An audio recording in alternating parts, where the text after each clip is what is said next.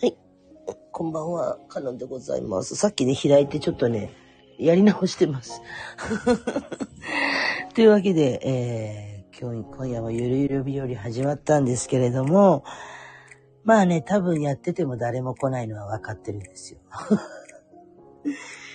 だってさ、ね、明日木曜日でしょ？ん？木曜日だよね。そうだよね。で、木曜日月曜から木曜のさ、この時間帯って普通寝とるわ。あよっぽどね、明日が休みとか、なんか、いろいろね、起きてる人もたまにはいるでしょうけど、多分ね、来ないと思います。うん。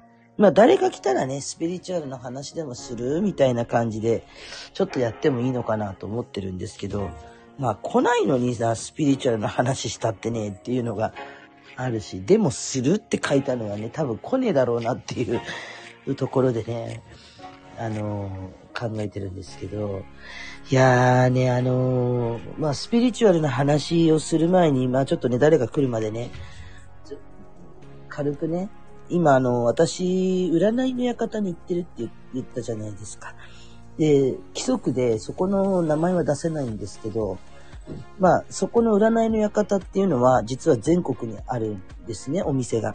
何店何店って、あ、いらっしゃいませ。来てくれました。ありがとうございます。ね。で、何店何店つって、その、お店があるんですけど、で、そこの鑑定士としてやってるんですよ。そこの、まあ、お店から、そこ、系、系列っていうか、まあ、その、系列だね。系列っていうか、まあ、そこを、ま通じて、えっ、ー、と、なんていうんですかね、電話の鑑定なんかもやってたりするんですけど、あのー、まあね、いろいろとね、めんどくさいわけですよ。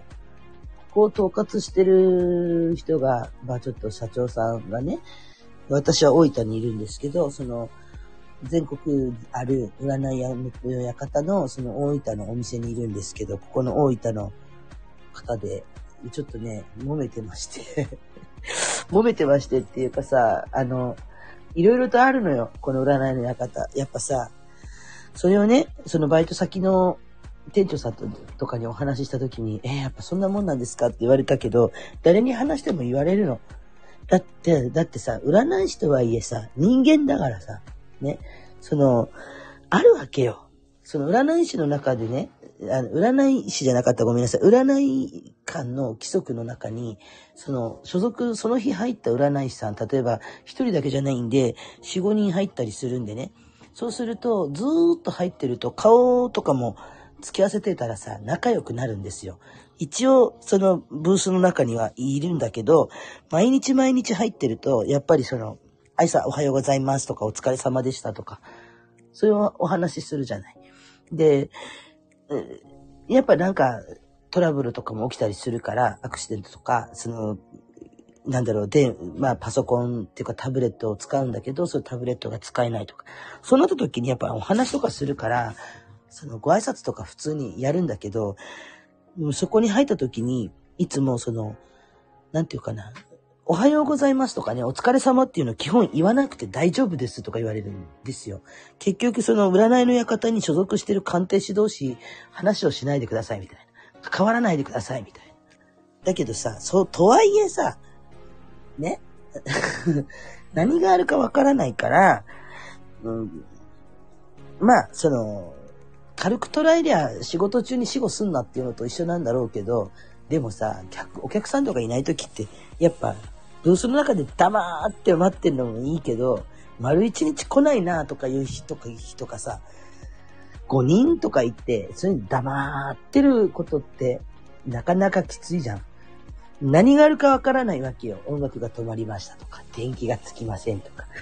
まあ、それが何もなかったとしてもさ、やっぱりさ、そう、暇だから、ブースの中からふわふわって出てお客さんが来ないとか、なった時をお話ししたりとかね、軽くね。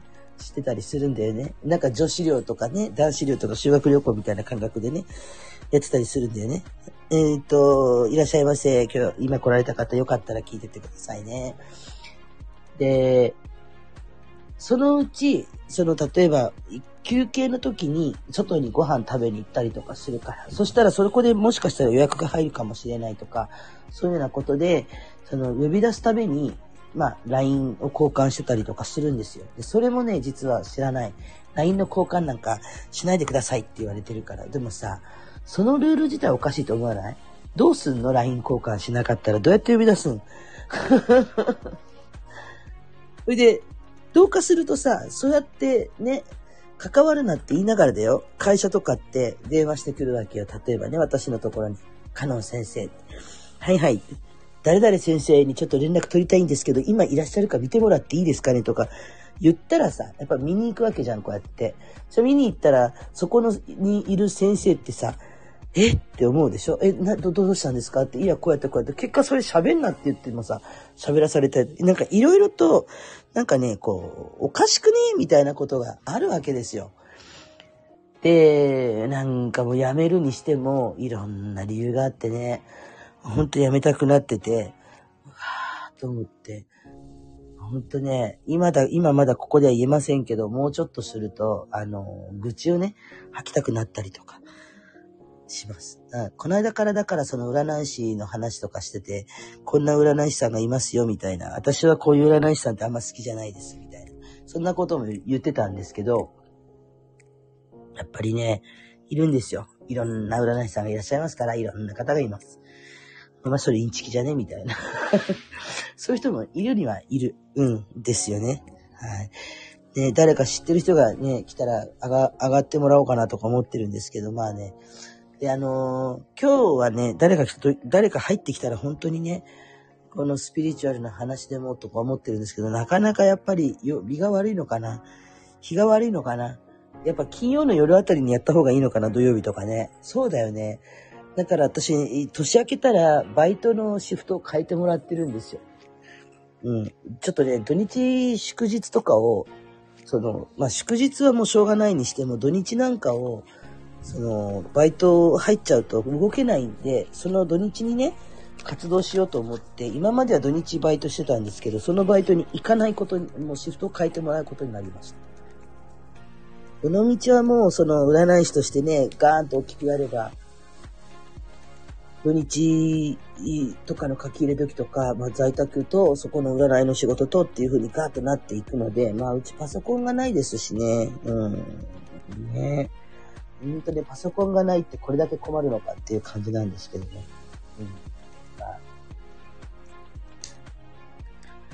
うん。で、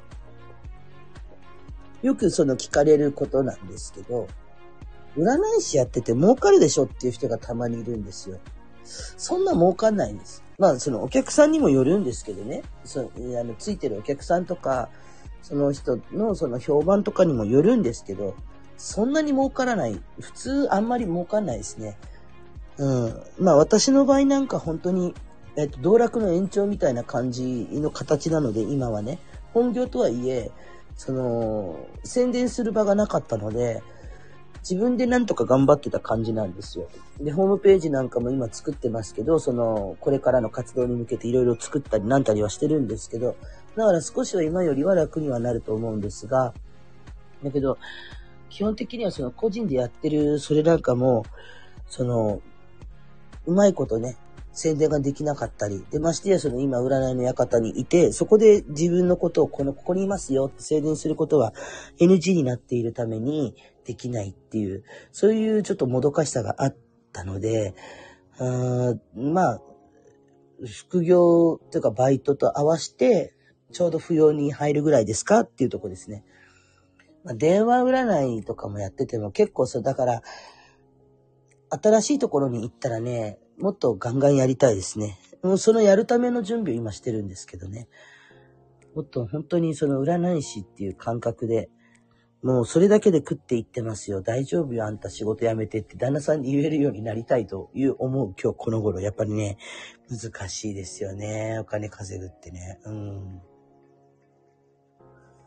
やっぱその、今までがただでやってた部分もあるから、その急にお金を取るってなった時に、お金、え、かかっちゃうんですか？これくらいとか言う人もいるし、負けを、負けてくださいって言ってくる人もいるんですよね。だけど、その、基本的に負けてもらってどうこうっていうことじゃないからね。相談料なんて、おまけとかあんまりね、するもんじゃないし、で、ましてやこっちはそのエネルギーとか使ってやってるわけですよ。だから、あの、そこに対して負けてくれっていうのはどうなんっていう なんかいろいろ通りする、あ、家、イクエッティさんいらっしゃいませ。っていう感じなんですけどね。うん。一部、あ、来られた方、はじめまして、いらっしゃいませ。カノンと申します。うん。だから、まあ、ちゃんとね、その、媒体っていうもので、まあ、インスタだったり、SNS だったり、そういうので、やっと相談できる、相談じゃなかった、間違えた、宣伝できる時期が来たと思って、今は準備中ですね。いろんなところでも、その鑑定指名っていうのを、もう統一させて、今まではバラバラだったんです。なんでかって言ったら、占いの館で使う、専門で使ってた名前があって、個人的に使ってた名前は、私のそのカノンっていう名前、を、でね、やるときもあれば、じゃあ、それをじゃあ、そのネットで載せるときに正式な野号みたいのがあるんですけど、個人でやってるんで基本的に野号っていうのはもう受けてないんですよ。その野号立てろって言われて使ってる名前とか、本当にバラバラで統一性がなかったから、で、占い師として活動していくときにどんな名前にしようと思っていろいろとこう、悩んだんですけど、どうせだったらもうみんながわかる名前がいいと思ってね。で、同じ名前に統一することにして、その名前で統一していって、宣伝していって、SNS とかでやるっていうことなんでね、どんどんどんどんね、大きくなっていけると思います。嬉しいですよね、それもね。うん、なんか入っちゃう抜け、入っちゃう抜けして るんですけど、落ち着きがないのか、面白くないのか、こんなやつなんですよ。だって誰も落ち着い、誰もさ、こう、コメントもしてくれない人多いですよね。うん。まあね、まあ、まあ、通りすがりだし、その枠だし、まあいいんですけどね。うんうんうんうんうんうん。で、まあ、スピリチュアルな話、今夜何をしようと思って、前回は結局、結局そのコラボでいろんなお話をしたんですけど、ね、あの、今回はね、何しようかなとかいろいろ考えてた時に、その前回のスピリチュアルな話をしようぜっていう時に、ボディソウルに向けてつついてね、話をしようかって言ってたんですけども、誰が来るとか来るとか関係なくね、言いたいこと言って今日は寝ようと思います。うん。ね、あの、実はですね、うんと、ボディソウルのことをね、よく分かってない人がいる、いると思うんですよ。多分人は死んだら、まあ、あの世に行くっていうことはね、多分分かってるんですよね。うん。だけど、その、じゃあ、そう、だから生まれ変わるとか、輪廻転生とか、そういうのはなんとなく聞くじゃないですか。で、私らはその占いで、例えばや、占ってはいけないっていうルールの一つに、寿命を見てはいけないっていうのがあるんです。で、まあ、た、まあ自分の場合はその見えてしまうっていうものがあるから、この人いくつぐらいかなとか、この人もうすぐ亡くなるなとか、そういうのわかるんですけど、あのー、なんて言うんでしょうね。それをなんで見てはいけないかっていうと、設定して生まれてきてるからなんですよ。決まってるんです。で、決まってるんですって言ったら、変えることはできないんですかっていう質問ってよくされるんですけど、変えることは絶対できません。うん、できないんです。この、その時が来たら、もう、はい、おしまいって、それが設定なんですね。あの、人ってね、生まれてくるとき最初に、自分は、えっと、いくつで死にますいくつまで生きますっていう寿命っていう期間を決めてきます。で、あの世とこの世っていう風な、まあ、世界があるとして、自分たちが生きてるこの世っていうのを、まあ生きてるところをこの世っていう言い方をしますけど、その、えっと、この世に自分らは普通に生きてるわけじゃないですか。で、あの世から見たらこの世っていうのは自分たちが、まあ、あの、小学校、中学校、高校とか行きますけど、そういう学校なんですね。うん。で、うんぎゃーって生まれてくるのが、まあ、この世の入学式です。入学しました。こんにゃんにゃで、亡くなってまあ、魂、体を滅、をね、滅んであの世に行くっていうのが卒業式なんですね。お葬式っていういわば卒業式のようなもので。で、だから、みんなのふるさとって、まあ、例えば、私は福岡の久留米で生まれたから、久留米の方に実家があったりとかって、まあそれはふるさとなんですけど、根本的な魂のふるさとっていうのはあの世なんです。で、そこからこの世っていうところに何をしに来るのかっていうと、結局、その、魂はお勉強して、自分を磨いて、魂を自ら磨いて、えっと、どんどんどんどん高めていかないといけない。クオリティの高い魂になっていく必要があるんです。うん。より良い魂になって、なるべく神様に近づいていくっていうところなんですね。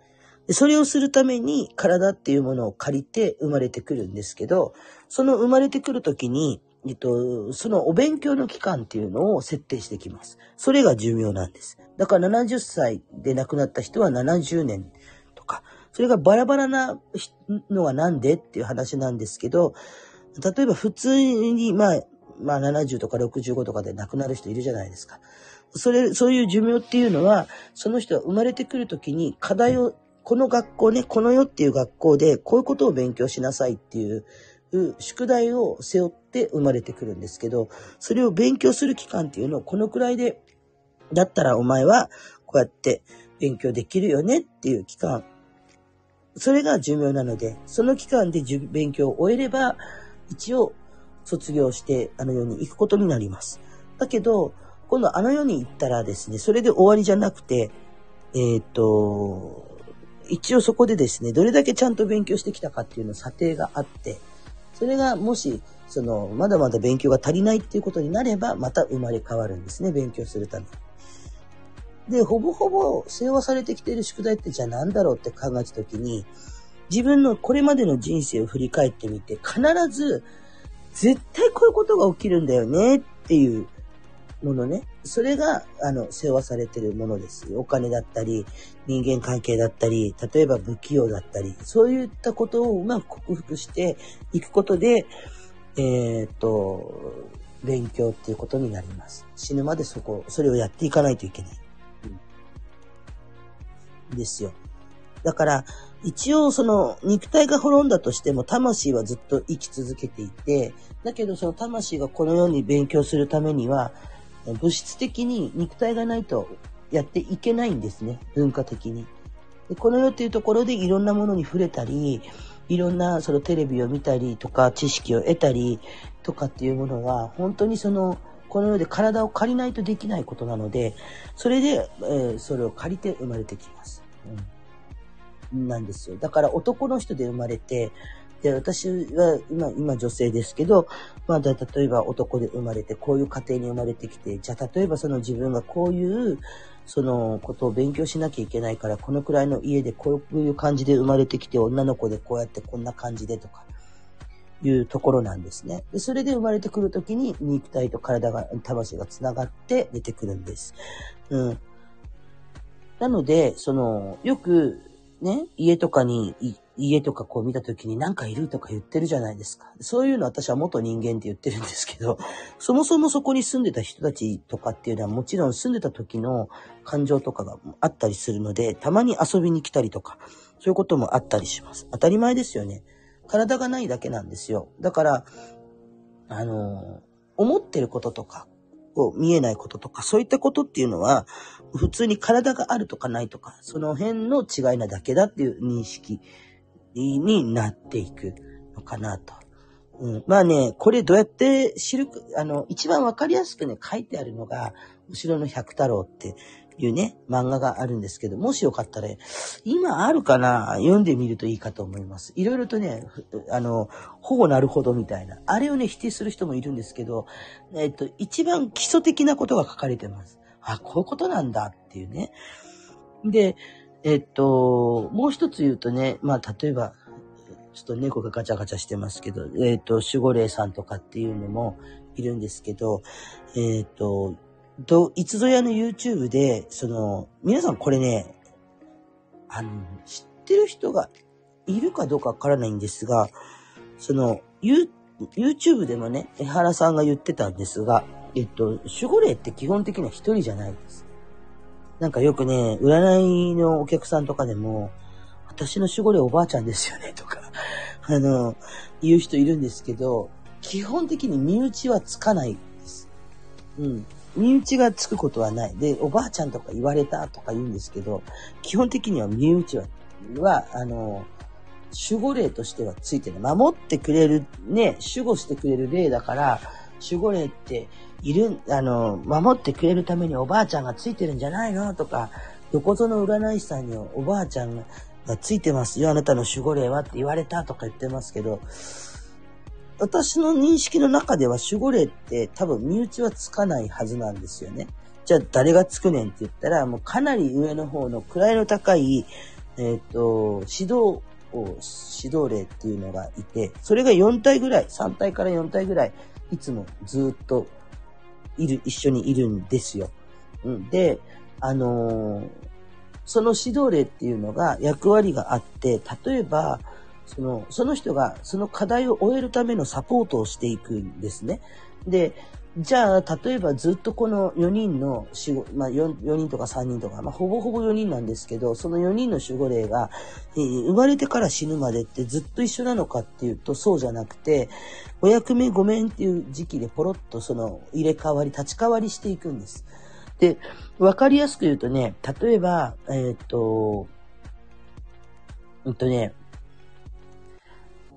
も、えっ、ー、と、学校でいうとこの他人の先生がずっとくっついてるような感じだと思ってください。学校で担任の先生がずっとくっついてるけど、例えば、1年生の時の担任の先生が2年生、1年生、2年生一緒だったけど、その先生が6年間一緒にね、つくこともあるし、じゃあずっと一緒っていう場合もあるし、もしかしたら3年生、4年生でちょっと、あの、違うことを勉強するからって言って違う先生がくっついちゃったりとかすることもあるっていう、そういう感じなんですよね。例えば国語の、中学校に行ったら、国語の先生はこの先生、体育の先生はこの先生みたいな感じで、先生がこう役割があると思うんですけど、教頭先生とか、そんな感じで、ずっと日がな一日ずっと死ぬまでついてる例が何人かいます。で、じゃあそいつら何するかっていうと、自分たちがこの世で生きてて死ぬまでの間に、こう、あの、いいこと悪いことをサポートしていくんですね。だから、あえて悪い方向に飛び込ませることもあります。守護霊が。必ず守ってくれるわけではなくて、その自分が例えばやらかしちゃったりすることが、そいつにとってためになる。ちょうどこの抱えて生まれてきたものに対して、例えばその、なんていうかな、これをやらせな、やらせて反省させたり、やらせることで勉強になるって思ったら、そこの方向に導いていくんですね。それで、それをさせることで、えっと、まあ、分からせたりとか、それとか、あの得意なもの、えだからね、あのこれは江原さんのお話なんだけど、えっと、歌が上手い人とかね、例えば、えー、語学に長けてる人、英語がペラペラだったりする人っているじゃないですか。すっごいなんか英語が上手とか、手話が上手とか。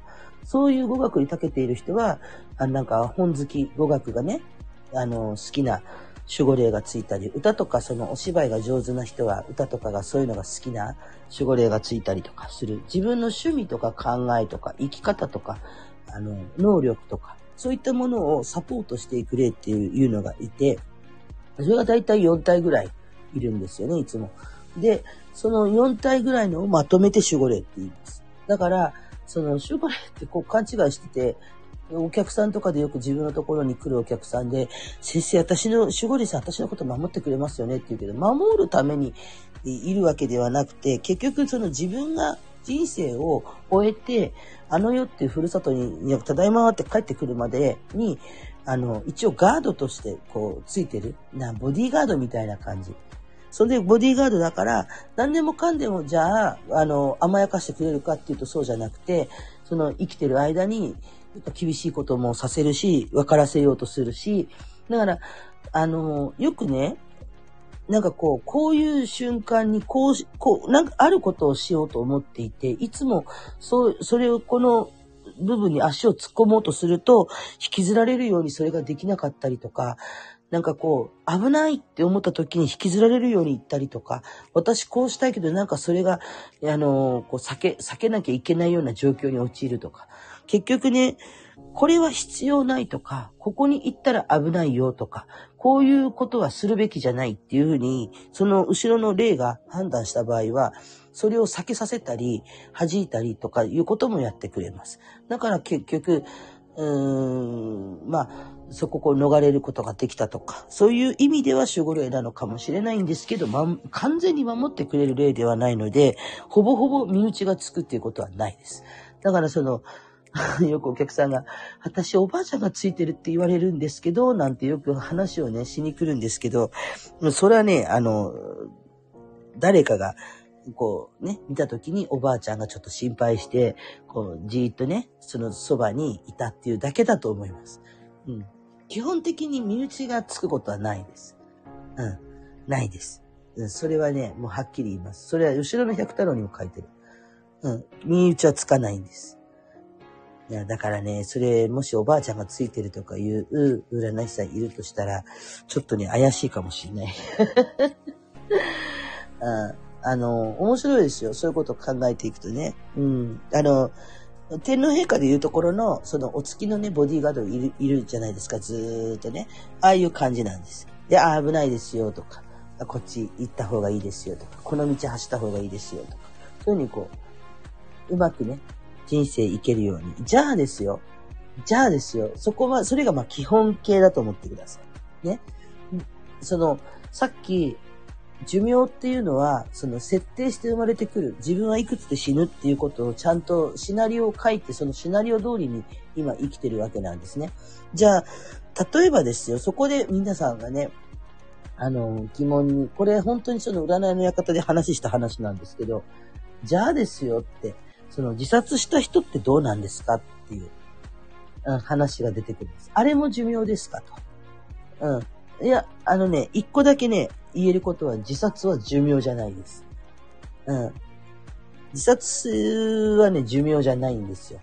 で、えっと、私がね、お坊さんなんかとよくそういう話をしたときに、お坊さんとか、まあ、後ろの百太郎あたりも書いてたような気がするけど、えっと、なんかそういうのがわかるお坊さんとかと話したときに聞いたのは、まあ、要は自殺をした人っていうのは、あの世には、あの世っていうか天国楽とか行けずに地獄に行くっていうふうに言われ、聞いたことがあります。で、それはなんでかっていうとね、さっき、その自分はここまでの期間でっていうふうに決めてくるって言いましたよね。寿命っていうのは、その体を借りて生まれてきて、この世っていう学校で勉強する期間なんだと。うん。ほんで、まあだから1年生、2年生、3年生、4年生、5年生、6年生って上がっていくのと一緒で、それを1年1年積み重ねていきながら、えっと、魂を磨くためのお勉強をずっとしてるんですけど、それを設定して生まれてきてるんですよ。ということはですよ、本来70歳まで生きるっていうふうに来た人が、途中できついと思って自殺をしますよね。50歳ぐらいで。じゃあ、それはじゃあ、あの世から見たときに、どういうことなのかっていうと、なんで、これがね、地獄に落ちるかっていうとね、こういうことなんですよ。あの、本来その人は70歳まで生きるっていう設定をして仮に生まれてきていたとしたら、50歳で自殺しちゃいましたっていうことは、じゃあどういうことなのっていうと、残り20年分の勉強期間を自分から放棄したっていうふうに判断されるんですね。で、本来だったら寿命を全うするっていうのは、お勉強期間終わって、ただいまって帰ってくるのがまあ普通であるので、えっと、いかなる理由であっても、その自分が課せられた課題をこなすことができずに、ボイコットしちゃったっていう理屈になるんです。ということは、学校でね、普通に私たち学校、皆さん行っていたと思うんですけど、学校で、その、なんていうかな、お勉強とかを、こう、宿題とかをね、し、出されて、それをやらなかったりとかした時って怒られるじゃないですか、先生に。お前何しょったんや、みたいな。ね。あの、ずるっこしたりとか、例えばカンニングとか、そういうのも絶対罰則あるし、うん、その宿題をしなかったらやっぱげんこつガンもらったりとかしますよね。それと同じで、結局、その自分が抱えて生まれてきた課題っていうものをやらなきゃいけないのに、それが辛すぎて耐えられなかった。気持ちはわかるけど、あの、そこ、だからといってそれを放棄するのは定義として違うっていうことで落とされます。うん。だからよくさ、そういうの、葬式の時なんかにこう、向こうで安らかにね、やっと楽になれるねって楽なんかじゃないんです。本当はね、きついんですよ。で、えっと、まあ、ある説によるとね、そう、の、その、自殺でね、亡くなった人ってじゃあどういうことか、どういうふうになるかっていうと、例えば70歳まで本当は生き、生きる設定で生まれてきて、その人が50歳ぐらいでまあ自殺したとします。そうすると残り20年は余ってしまいますよね。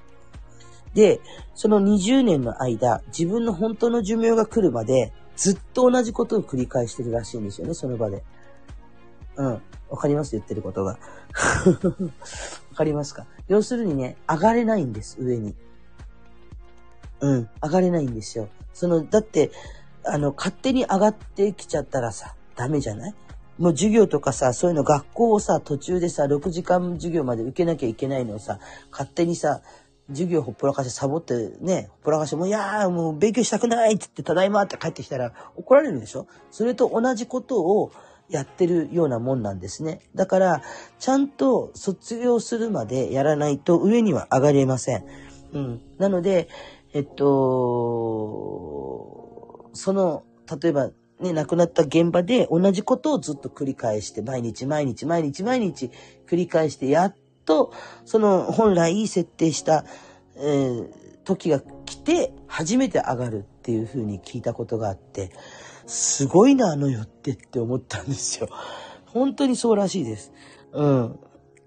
だから、あの、なんだろうな、その試練とかね、きついっていうものを、毎日生きてて嫌な思いしたり、辛かったり、厳しかったりすると思うんですけど、自分たちは生かされている。それをこなさない、こなしていく。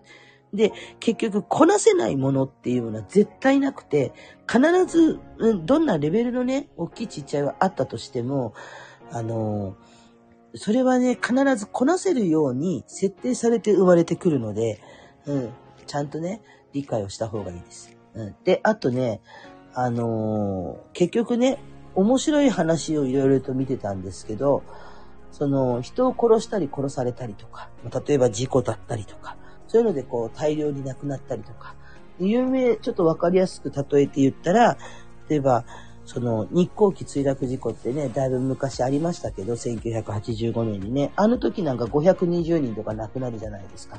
例えば東日本大震災とかでも、震災の被害でかなり多くの方が亡くなってますよね。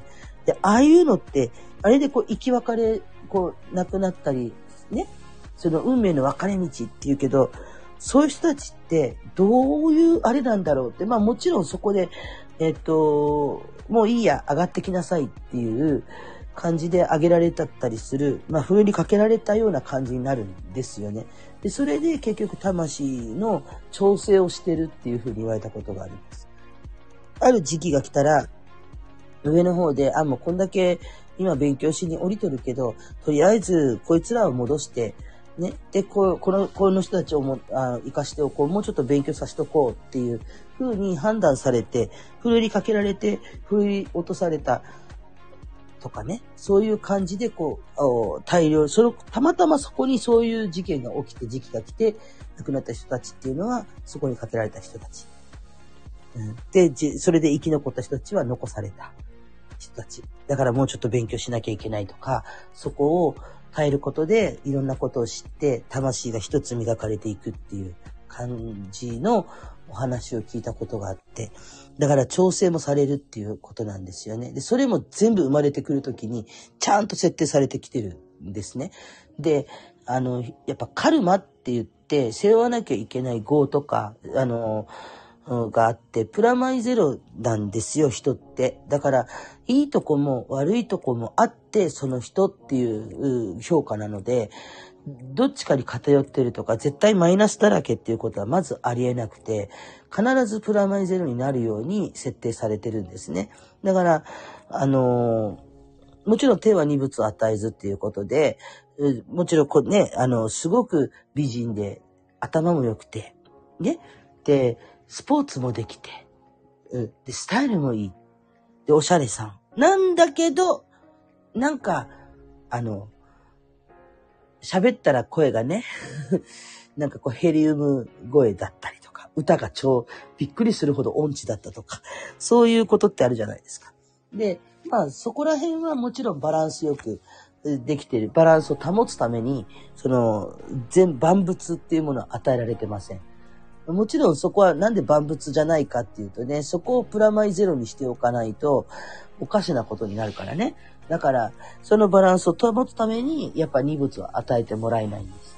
じゃあその二物を与えてもらわなかったとしても、結局、あのー、そういうふうにこう、処理、さっきみたい、さっきのお話みたいに風にかけられていくとか、例えば殺したりとか、そういったものってじゃあ何なのって話なんですけど、その、要は生まれてくるときに、えっと、背負わなきゃいけないカルマ。だから、魂を上げる、魂を磨いて、磨くためにこの世にいるんですけど、その魂をもっと上に行くために、よいしょつって背中を押す役目が必要だったりする時があるんですよ。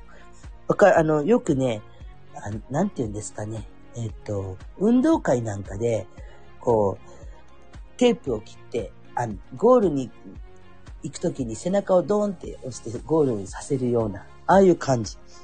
その人が魂を浄化させて、一つ上に行くときとか、何らかの節目で、その、綺麗にするために、誰かが、えっと、バランスを保つために、あえて悪役になってくださいとか、あえて、その、なんか、こういう風におとりになってくださいとか、そういう役割を担わされる人がいます。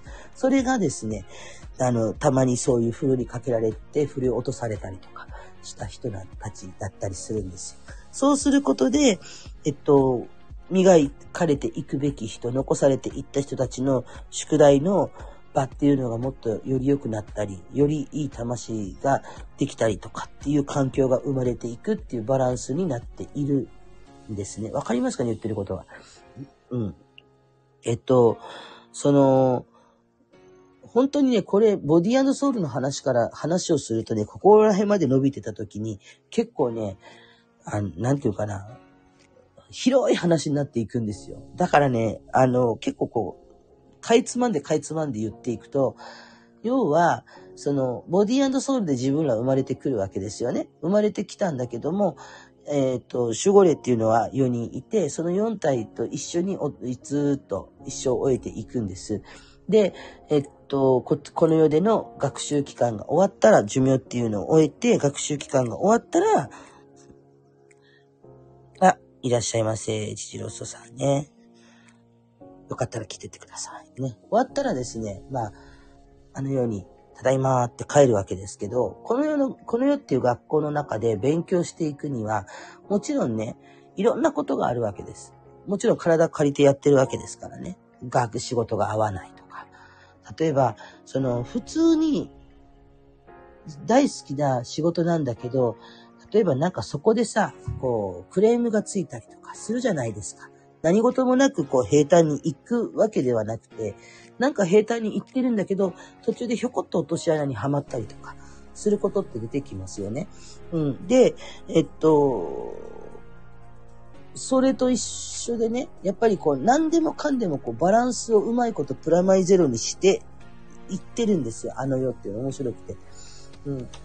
そうそう。だから、えっと、例えばそこでこう知り合う縁みたいなもの、それ、それもその、えっと、守護霊さんたちがやっぱり相談し合って、こことここの縁をつないでとか、上の方でこっちとこっちでつながせたらいいだろうとか、そういう感じでこうつながっていったりするんですけど、切った方がいい縁はパチーンって切られるし、切らなきゃいけない方向に持っていかれたりもします。うん。で、それも全部決まってるんですね。ここでこういう風になるっていう。で、よくその、えっと、運命の赤い糸とかね、言って、その、もう生まれ変わったら一緒になろうみたいなね、かつて松田聖子とがね、あの、ヒロミゴーと破局した時に言ってたじゃないですか。生まれ変わって一緒になろうって言いましたみたいな。まあまあよく私もね、うちの旦那さんとかにもよく言うんですけど、探して狙いせでもって言うんですけど、あの、あの世ではね、結局その、親子だった人とか、その、お友達だった人とか、夫婦になれた人っていうのは、そのなんかどっかこう集落みたいなグループがあるんですけど、同じグループには全く属さないらしいんですね。で、えっと、全く別々のグループらしいんです。うん。で、例えば、A っていうグループに自分がいたら、どっか、その、B とか C とか D とか向こうの方の集落に、えその、今の旦那さんになるべき魂がいてっていう。でそこで、こう、探して出会うっていう感じになっていくんですよ。うん。なので、その、この世で一緒だったから、じゃあ同じところでずっと一緒にいたいから、同じ集落に来るっていうことはできない。みたいなんです。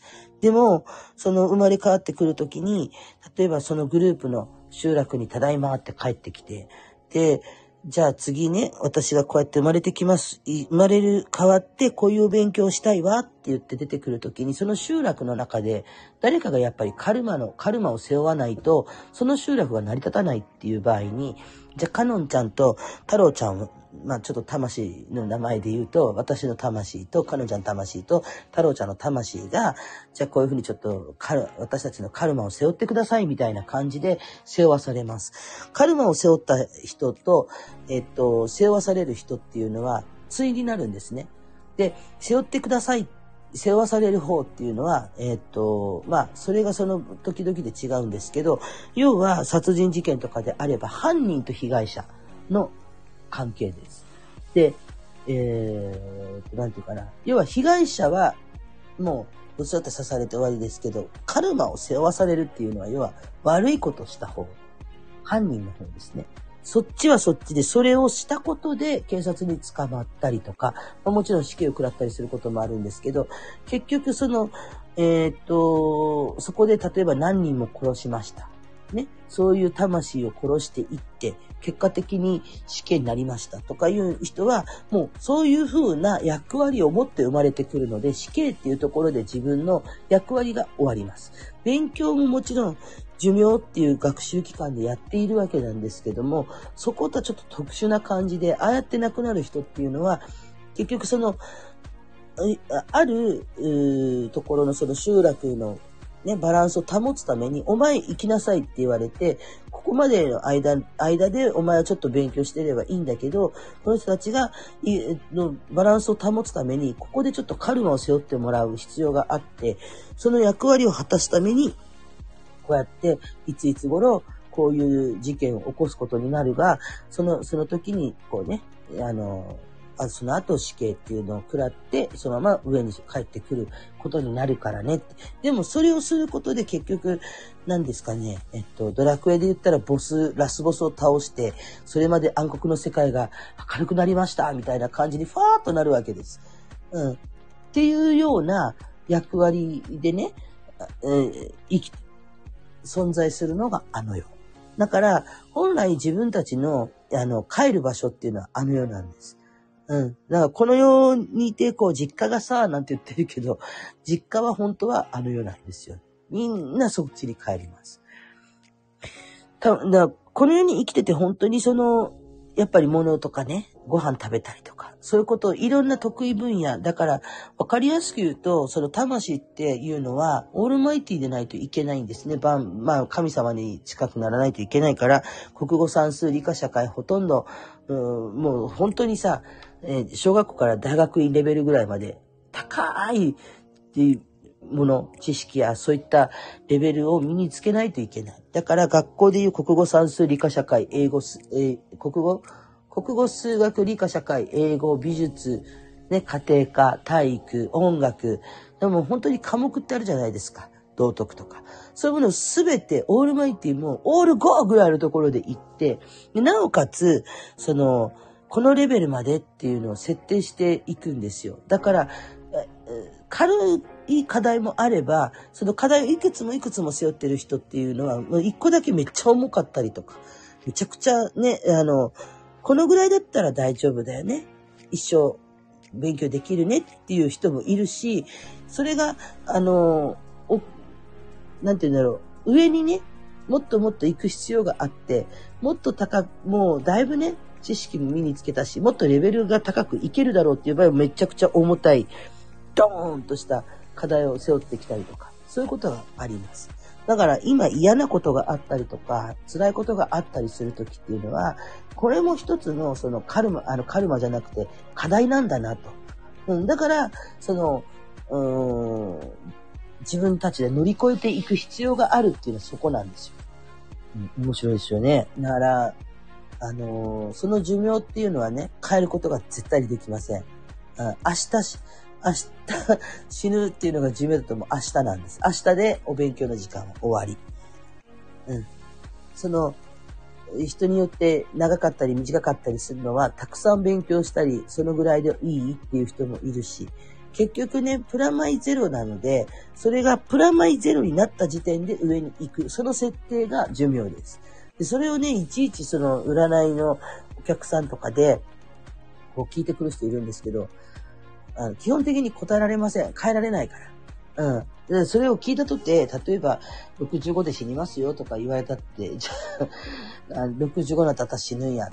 聞いて何がしたいって話だし、うんまずね、そこは知らなくてもいい話です。いつか、いつかそうなる 人はね。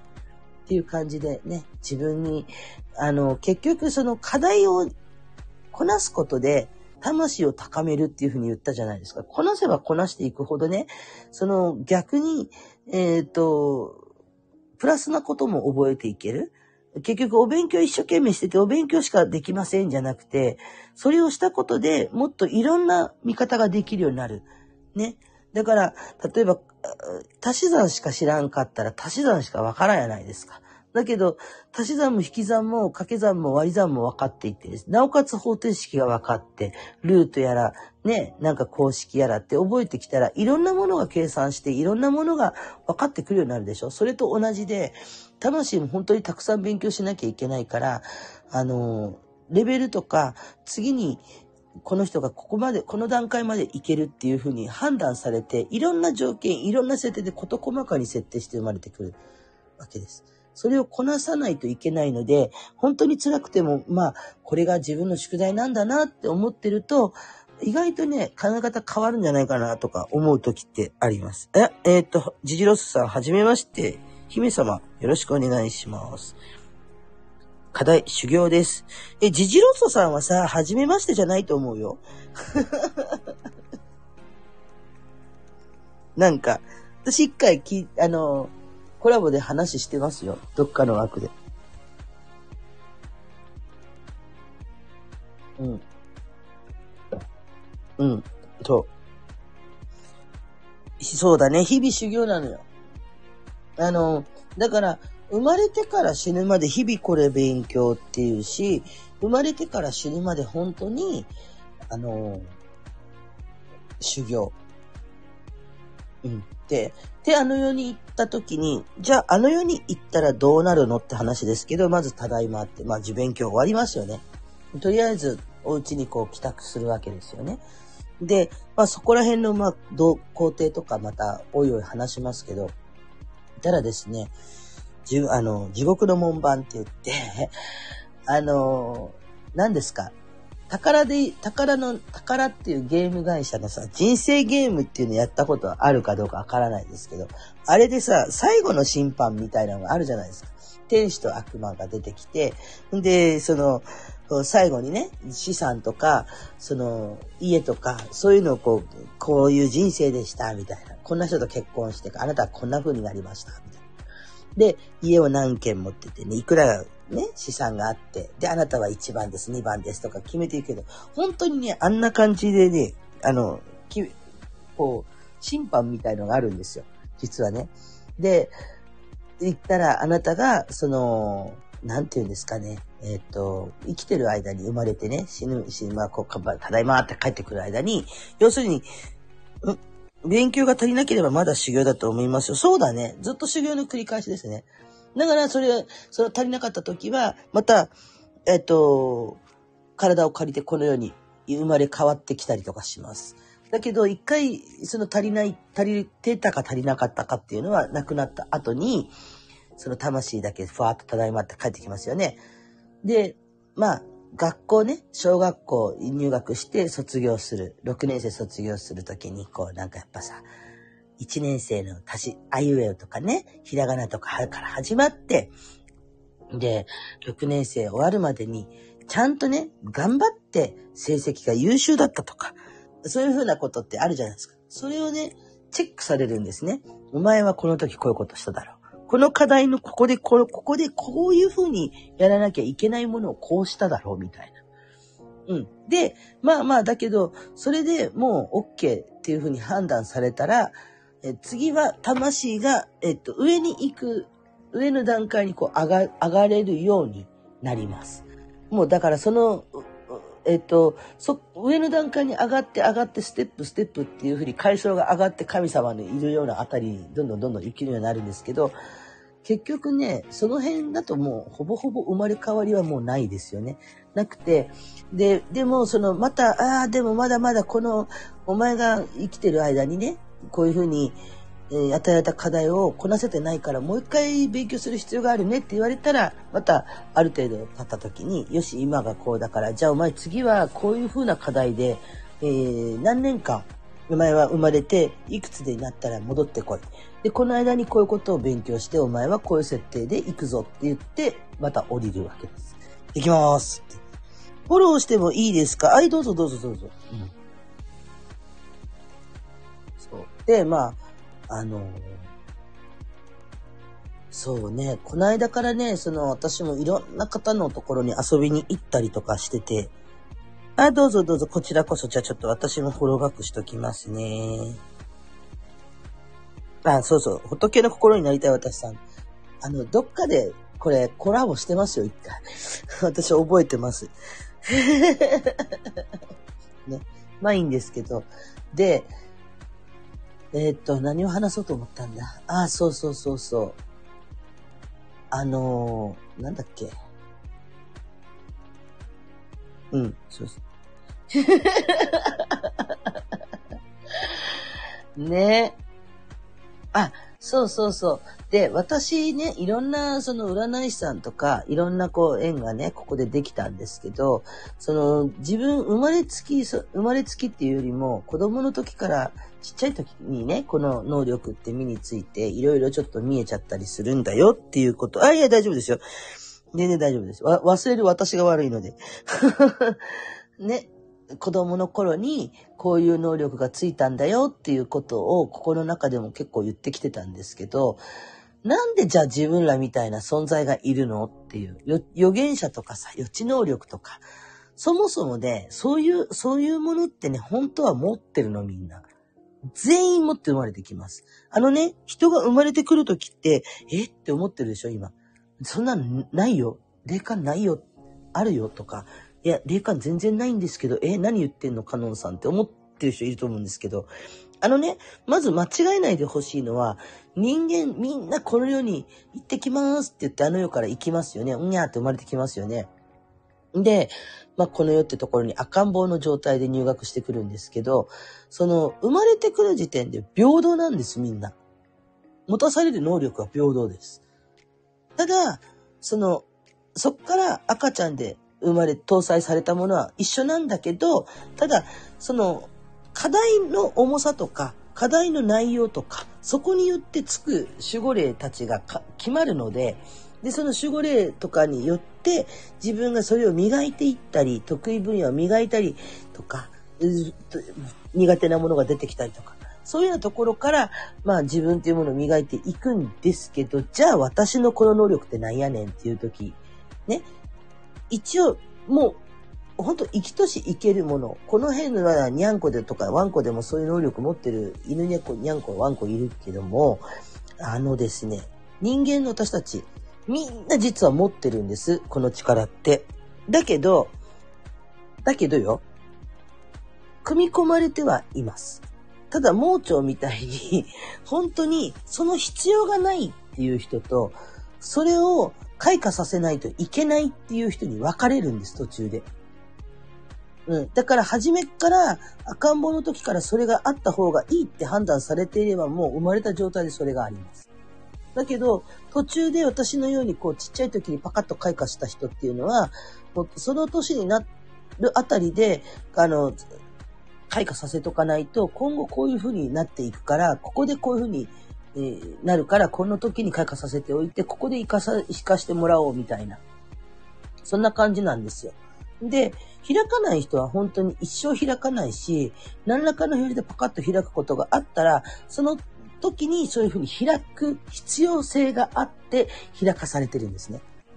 それまではいらなかったから開いてないだけで、あ、例えば、だからさっき言ったみたいに、その大量にね、事故とか、その災害とかで亡くなっるっていうのは、その魂の調整、数の調整とか、そういった風にかけられて調整をする必要があるからだって言ったけども、その能力を開く開かないも調整なんですね。で、私もその役割を持たされてる人間なので、ちっちゃい時に開かされています。で、それはなんでかっていうと、自分がこれはその、み、いた子みたいなね、沖縄ユタのちょっと家系の人から見見てもらった話なんですけど、あの、要するに私自身は人生結構重たい課題を背負って生まれてきてるみたいなんですね。で、見える人から言わせるとかなりの茨の道であると、その人生がね。で、結果的にそれをこう、一人でこなしていくには、その守護霊たちももちろんついちゃいるんですけど、あまりにヘビーなので、なので、あのー、なんて言うんでしょうね。えっと、その時点で、そういう能力がなかったりすると、やっぱきついわけです。私も。なので、こう、ここで開花させて、こっちのその能力で、そなんて言うんですか、こう、カバーするような感覚で、えー、持たされてるような。で、あと、それを使うことで結局そこに振りかけられて、行き道がわからん、どうしたらいいって言ってる人たちに対して、はい、こうしましょう、ああしましょうみたいに、なんかこう、癒しを与えたり、助言をしたりしながら、で自分も高めていくっていう必要性があるっていうふうに判断されて持たされているものなんですよ。だから、よくさ、あの、いろんなこと分かって羨ましいとか言うけど、そういうことじゃないんです。そういう役割を背負わされております。だから、開かないことを嘆く必要はないんです。開く必要がないから開かない。うん。っていうこと。ある意味さ、だからなんていうの？巨人の星でいう星ヒューマがさ、ね、知ってる人 いる？巨人の星の話をしてさ、あの、まずさ、巨人の星の星ヒューマってわかる人いんのかな？ね。知ってます？巨人の星ってこれ聞いてる人。おもう、いい、行こんだ、あらっつってやってる、あれですよ。もう年取ってる人はね、知ってると思います。いくつや、私。あのね、えっと、巨人の星って昔ね、あの、スポコン、スポーツ根性のさ、野球の漫画があって、主人公の星ヒューマン、ね。で、お父さんと、そのお姉ちゃんと3人で暮らしてるんですけど、あきこやったかな。なんか、ちゃぶ台で、こう、ご飯食べたりとか、ちゃぶ台がひっくり返って、お父さんがとにかくスパルタで、で、そのヒュー、簡単なものじゃないんです。そうなんです。とにかくお父さんがスパルタでね、その、あの、ちょっと、ええー、みたいな、ね、描写はあるんですよ。アリエンティやろ、そんなのっていうね。だけど、要するにそのヒューマンを一流の選手というか、それにするために、お父さんがこう、機械みたいなバネとかね、なんですか、みょーんってこう、うーって伸ばすなんかこう、改造、人体改造マシンみたいなのを、体にね、背負わせるんですよ。で、ガチガチにこう、拘束されて、うーって、こう、ウィーンって伸ばすと、こう、バリとかギーギーギーとか言って伸びるような、ああいうのをね、くっつけられるんですけど、本当にそれです。私らそれなのよ。うん。だから、私らは生きづらいんです。うん。だからよくスターシードです、私、とかね。あの、言ってる人いますけど、あの、スターシード、そんないいものじゃないんですよ。宇宙と繋がるとか、本当は。よかないです。うん。だって、ね、結局、その自分も高めなきゃいけないけど、周りに対してもそこを与えていくっていうことは、それなりのエネルギーが必要なわけで。で、ましてや、今だからこそスターシードなのねとか、なんかチャネリングがねとか言われてますけど、それがなかった時代っていうのはなんかこいつ頭おかしいんじゃないの？っていうふうに言われたりね、するような時代がやっぱりあったりで、うちの親父はスパルタでしたよ。ああね、お父さんスパルタの人多いよね。うん。だから、そのスパルタの過程に例えば、ジェジロソさんが降りてきて、そこを選んで降りてきてるんですよ。だから生まれてくる時に子供が選んで降りてくるっていうのは穴ガチャ、親ガチャとか子ガチャとか言ってるけど、親ガチャ子ガチャじゃなくて選んできてるの。お前らが え、親ガチャじゃねえんだよ。選んできたのわざとそういうとこね。ここに行こうって。うん。いや、勘違いすんな。ガチャじゃねえ。選んでるの。で、そのスパルタのお父さんとね、家族関係とかを繋がっていく。そのスパルタされ、するお父さんはなんでそのスパルタするんだろう自分はどうあるべきだろうとか、そういうことをいろいろ考えたと思うんですけど、それが背負わされてるご、あの、課題なんですよ。要はね。だから、多分、そのジジロソさんがお父さん、スパルタのお父さんとそうやっていたことで、いろんなことが分かっていって、それが外に向いた時に、こういうふうに自分はこういう性格になってしまった。だけど、それをじゃあ社会に出た時どう直していって、どういうふうに向き合っていくべきかとか、いろんなことを考えると思うんですけど、それが生まれてくる時に背負わされた課題。うん。それを一生かけてこなしていくっていう。お父さんはスパルタであったけれども、それが果たして正しいのか悪いのか、スパルタの性格っていうのを設定して、スパルタであることで損すること、得すること、ね？っていう、それが幸せかどうか魂はそれでいいのかどうかっていうお勉強お父さんもしてて苦しかったと思うよ。うん。だから、やっぱりね、人それぞれ苦しみとか辛さとかっていうのは本当に平等で、たまたま周りにいる人たちとタイミングが合わないとか、物差しが違うとか、それと一緒です。背が高い人もいれば背がちっちゃい人もいる。おっぱいが大きい人もいればちっちゃい人もいる。ね？あそこが大きい人もいたらちっちゃい人もいますよね。それと一緒で、その、本当に同じ条件なので、ただそこから、あの、得意不得意とか、その、クリアしていった経験値が早いとか、うん、そういうことですよね。うん、おかげで人に優しくできる人そう、そういうことなのよ。だから、今度は人に優しくできる人になった時に、ただ人に優しくできることは、ね、いいことなんじゃないですか。じゃあ今度その優しく、本当の優しさって何なんだろうっていうところを追求しないといけない。で、そこが分かっていったら、じゃあ自分が本当にそうあるためにどうするべきなんだろうっていうところをまた追求していかなきゃいけない。うん。で、追求していって、じゃあ全体を客観的に見たときに、本当にこれが幸せなんだろうかっていう。うん。ってところをずっと追求していかないといけない。それが魂のお勉強。それを体を使ってやるっていう。それがもう、それが修行、そういうことなんです。うん。だから自殺をしちゃいかん。うん。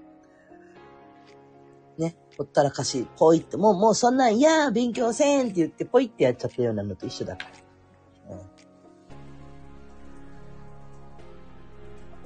軽くね、話してみました。こんな感じなんですよね。今日話したかったこと、1時間ぐらいでなんか話をしようかなと思ってましたけど。結局ね、面白いでしょ？そうやって考えたらね。人の縁も 上で操り人形みたいに、こことか、こことか、こことか。で、あの、最後にね、まあ、スピリチュアルのお話もしたのでね、えっと、よ、まあ、よくお客様が言うことをね、ちょっと違うよっていう観点で言いたいことがあるんですけど、さっきその縁っていうものは、その、例えば、守護霊同士が話し合いをして、行く、行ったりするんですよ。その、付き合う彼女、彼氏とかもそうだし、お友達もそうだし、守護霊同士が引き合わせたりすることもあります。うん。なんですけど、その縁っていう、その引き合わせた二人をこう繋ぐ上でね、繋いでくれたりとか設定もしていくんですが、あの、私占い師やっててよく言われるのがね、この人と私好きな人がいて、その人と、くっつきたいと。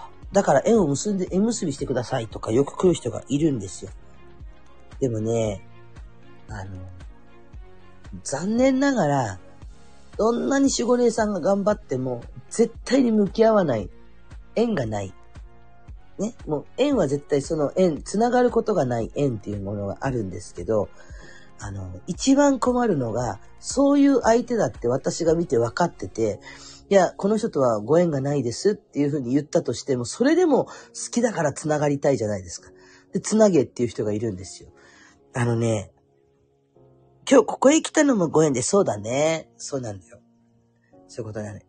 だけど、ない縁はつなげんって。うん。あのね、本当に、ない縁はつなげんのよ。つなげんの。うん。それだけは本当に頭に置いといてほしいです。ない縁はつなげない。だってさ、考えてみて。あんたさ、何にもない空間で蝶々結びしてみろって。紐結んでみろって。見えない紐を結べて結べる？結べないでしょ？あの、縁結びっていうのはそれこそ紐をこうやってくるくるって結ぶようなもので、ちゃんとそこに縁があって、それが繋がってないから繋げるっていうのが縁結びなんですね。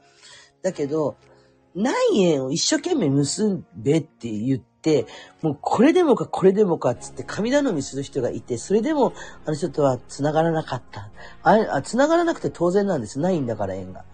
ないものはね、いくらどんな魔法使いでも、なんか、あの、テクノマヤコンとか言ったら繋がるかもしれないけれど、コンパクト開けてね。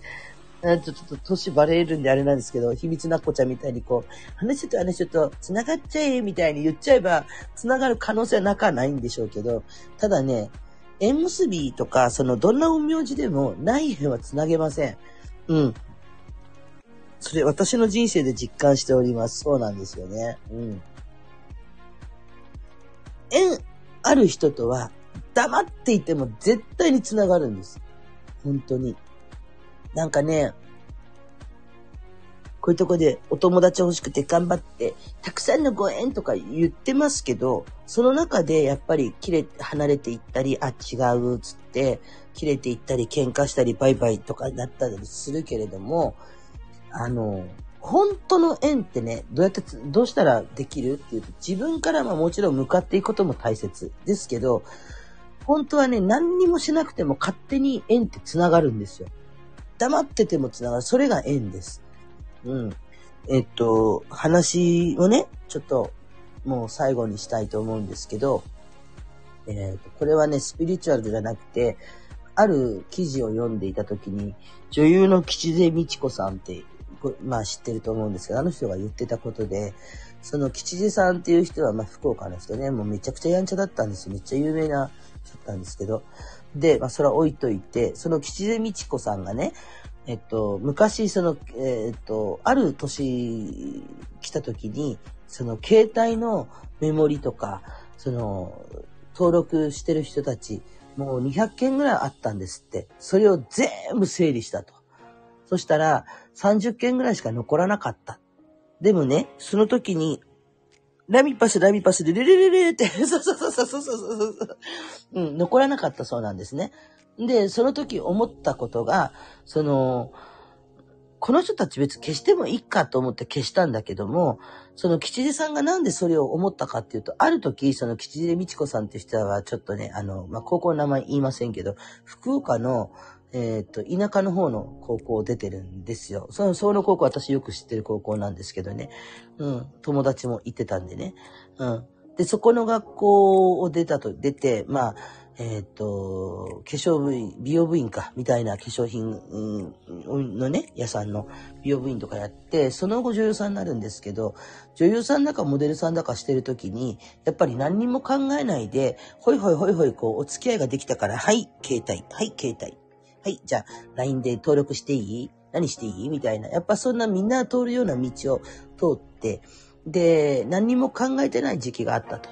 その時に、ある仕事をしてて、女優だかモデルだかの仕事の時にむちゃくちゃ大恥かいたらしいんですよ。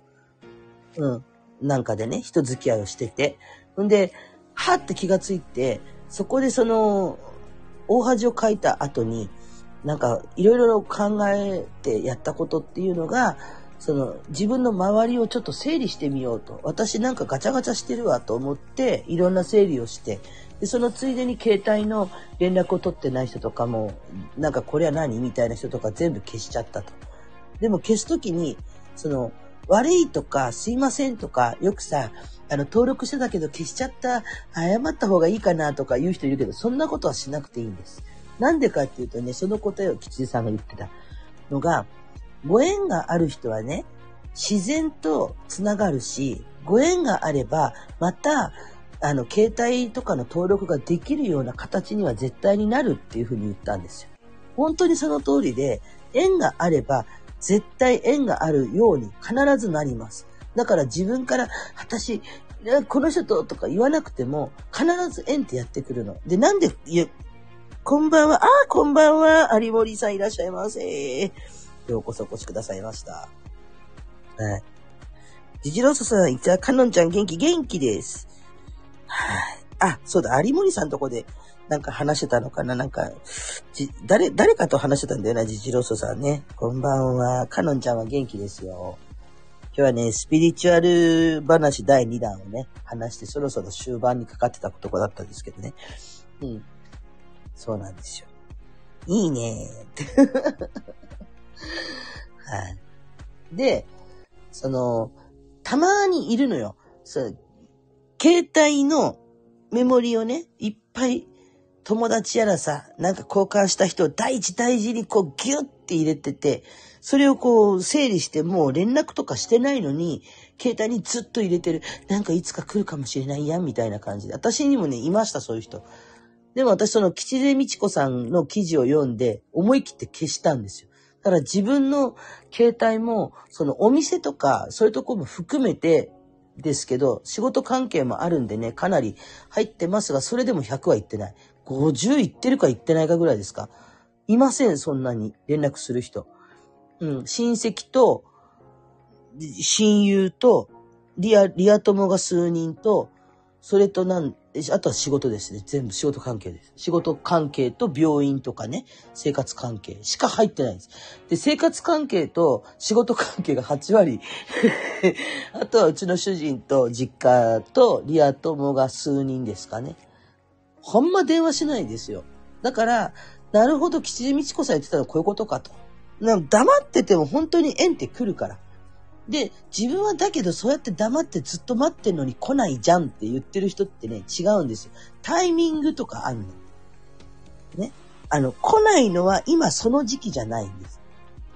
人ってみんなこう焦るのよ。縁がないの、縁がないのって言ってるんだけど、縁がないんじゃなくて、あなたまだその時期じゃないんです。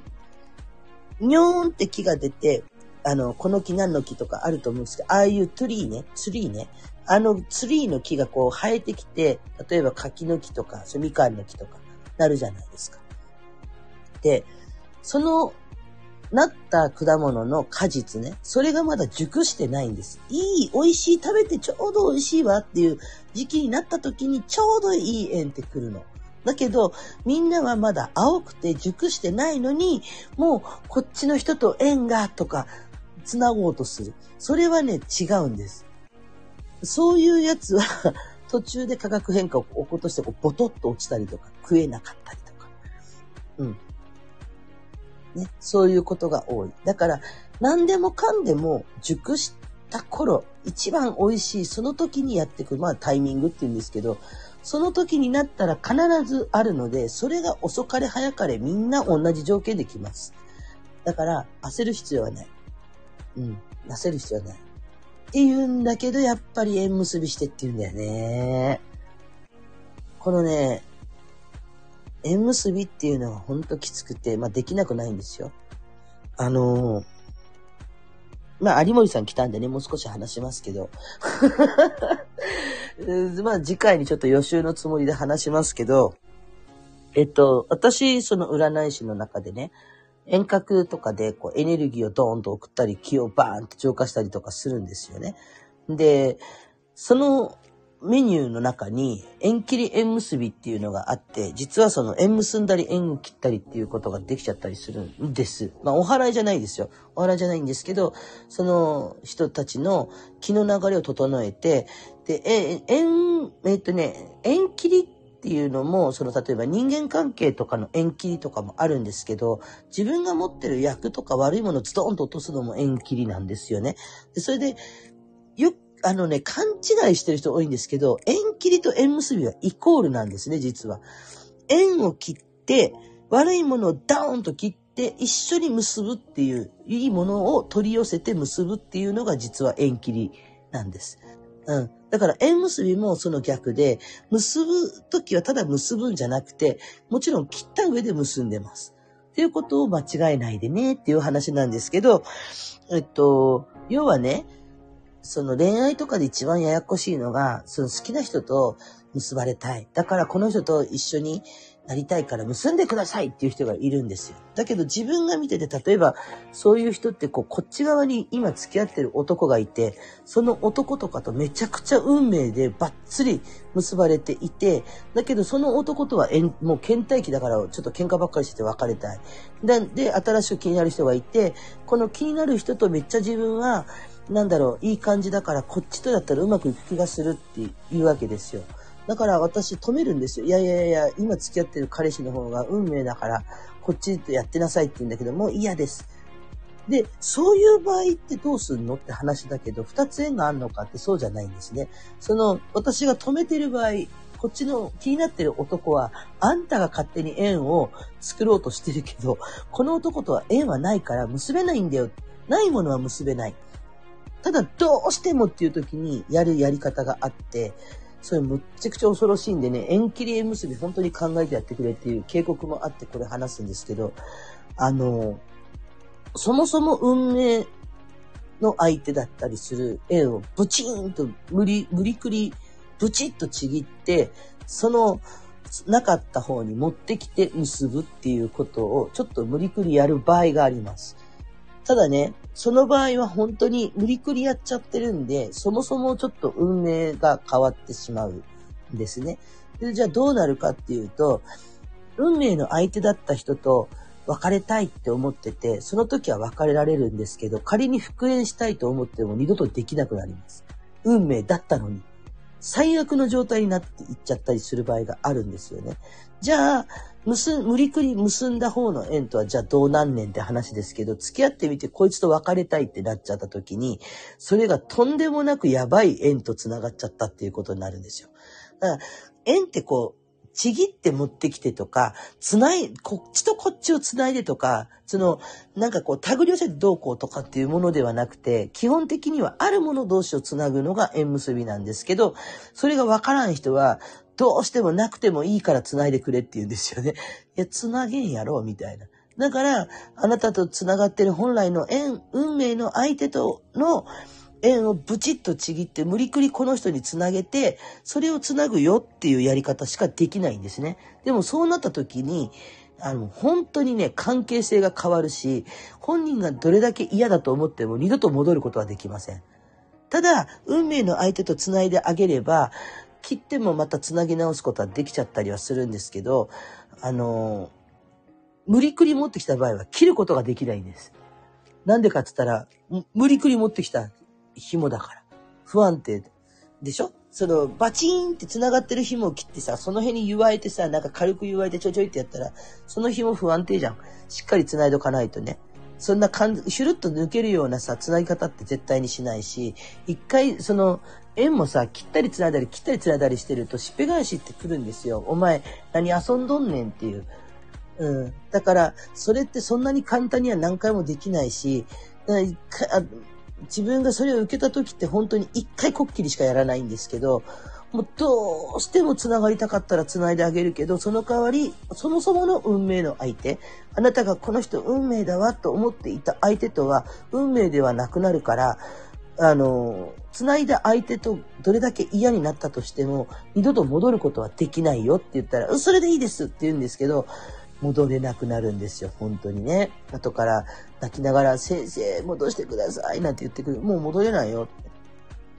運命だった相手は運命じゃなかったんですかって、そもそも運命だった人だから、もうね、すごいです。ドツボになっちゃうっていうね。あの、あるんですよ。もう二度と会えないようなね。後悔するぐらい最悪な状態になっちゃったり、もう二度と会えないとか、もう遠くへ行ってしまうとか。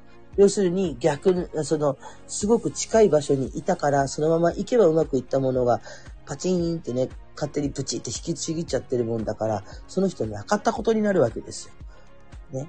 だけど、今度はこっちに持ってきた人とはどれだけ嫌でも繋がってなきゃいけないから、逆に縁のストーカーみたいな感じになっちゃって、切りたくても切りたくても切れなくなります。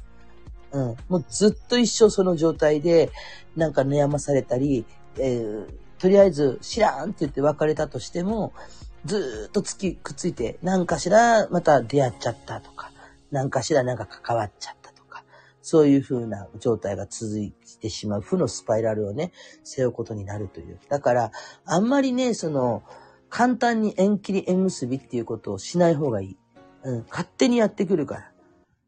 で、あの、不倫とかさ、その、してる人、だ2回とか3回とか4回とか結婚、私は4回、実はね、結婚してるんですけど、まあ、そのについてもね、また話しますけど、その、私の場合4回結婚して、今の旦那さんが本当にドンピシャだったんですけど、じゃあ前の3回の人はなかったのか縁があって話じゃないですか。運命の赤い糸で結ばれてなかったのっていう話だったんですけど、それは私思ったんですよ。運命の赤い人って糸は私4本あったんかいっていう話だったんだけども、そうじゃなくて、繋がってはいたけど、薄かったとか細かったとか、そういう相手だった。で、一番太く繋がってたのが今の旦那さんだったっていう、それだけの話。だから、何人も何人もこう、太くしていく、いけるんですよね。実はその、繋がってる糸も太く太くはしていけるんですけど、それができなかったんです。うん。あの、そこまでのつながりで終わる関係だったから。と、かろうじてつながってた感じ。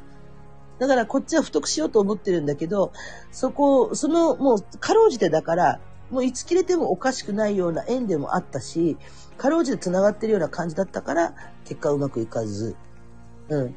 お互いの太い、その縁はまだ繋がらないまま、今の旦那さんと私はこう、その、なんていうんですかね、もう、あれ、綱引きよ、綱引きをたくさんまとめてさ、ね、そんな、ずるずると引きずった状態で巡り合ったっていうね。やっとそこで繋がったわけですね。うん。運命の人は書類、書書類上別れても未だに、そう、だからそういう人なんですよ。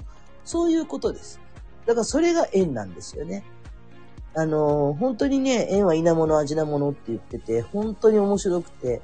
だから、あの、焦らなくていいの。なんでみんな焦るかなって。だからよくさ、こう、本当にこういうとこで出会って、お友達です。縁がたくさんのご縁とか言ってるけど、たくさんのご縁の中ね、の中に、本当の縁がある人なんて、本当一握りだから。ああ。だから、そんなにたくさんこう、ね、あの、縁と不安を間違えちゃいけませんっていう話です。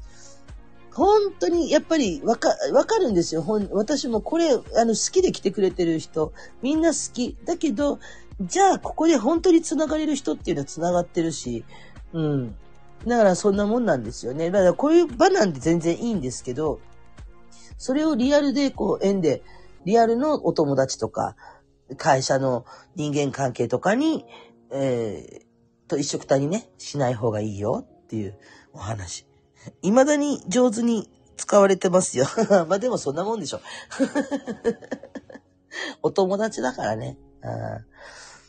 だから、その時その、その時の縁ってね、やっぱ面白くて、運命とかっていうのも面白いですよね。そうやって考えると。だからあの時読んだ記事で、あ、吉次さんってこういうこと言う人なんだなとか思って、結局その吉次美智子さんの考え方って言ってたことってね、あの、要はそれまでガチガチだった自分が恥をかいたことで、その断捨離をしたわけですよね。人のね、いろんなものの。それをしたことで自分が緩くな、緩くなれたから、その緩くなった時に余裕ができて、本当にこの人と私は繋がっていけるとか、そういうものを見極めることができたっていうことが言いたかったわけです。でも本当にその通りで、焦らない方が勝手にやってくるし、で、やってきた時本当にやっぱわかる。うん、何回も言ってますけど。それはね、もう説得、本当ね、お客さんみんな多いんですよ。私縁がないんですかね。いやいや。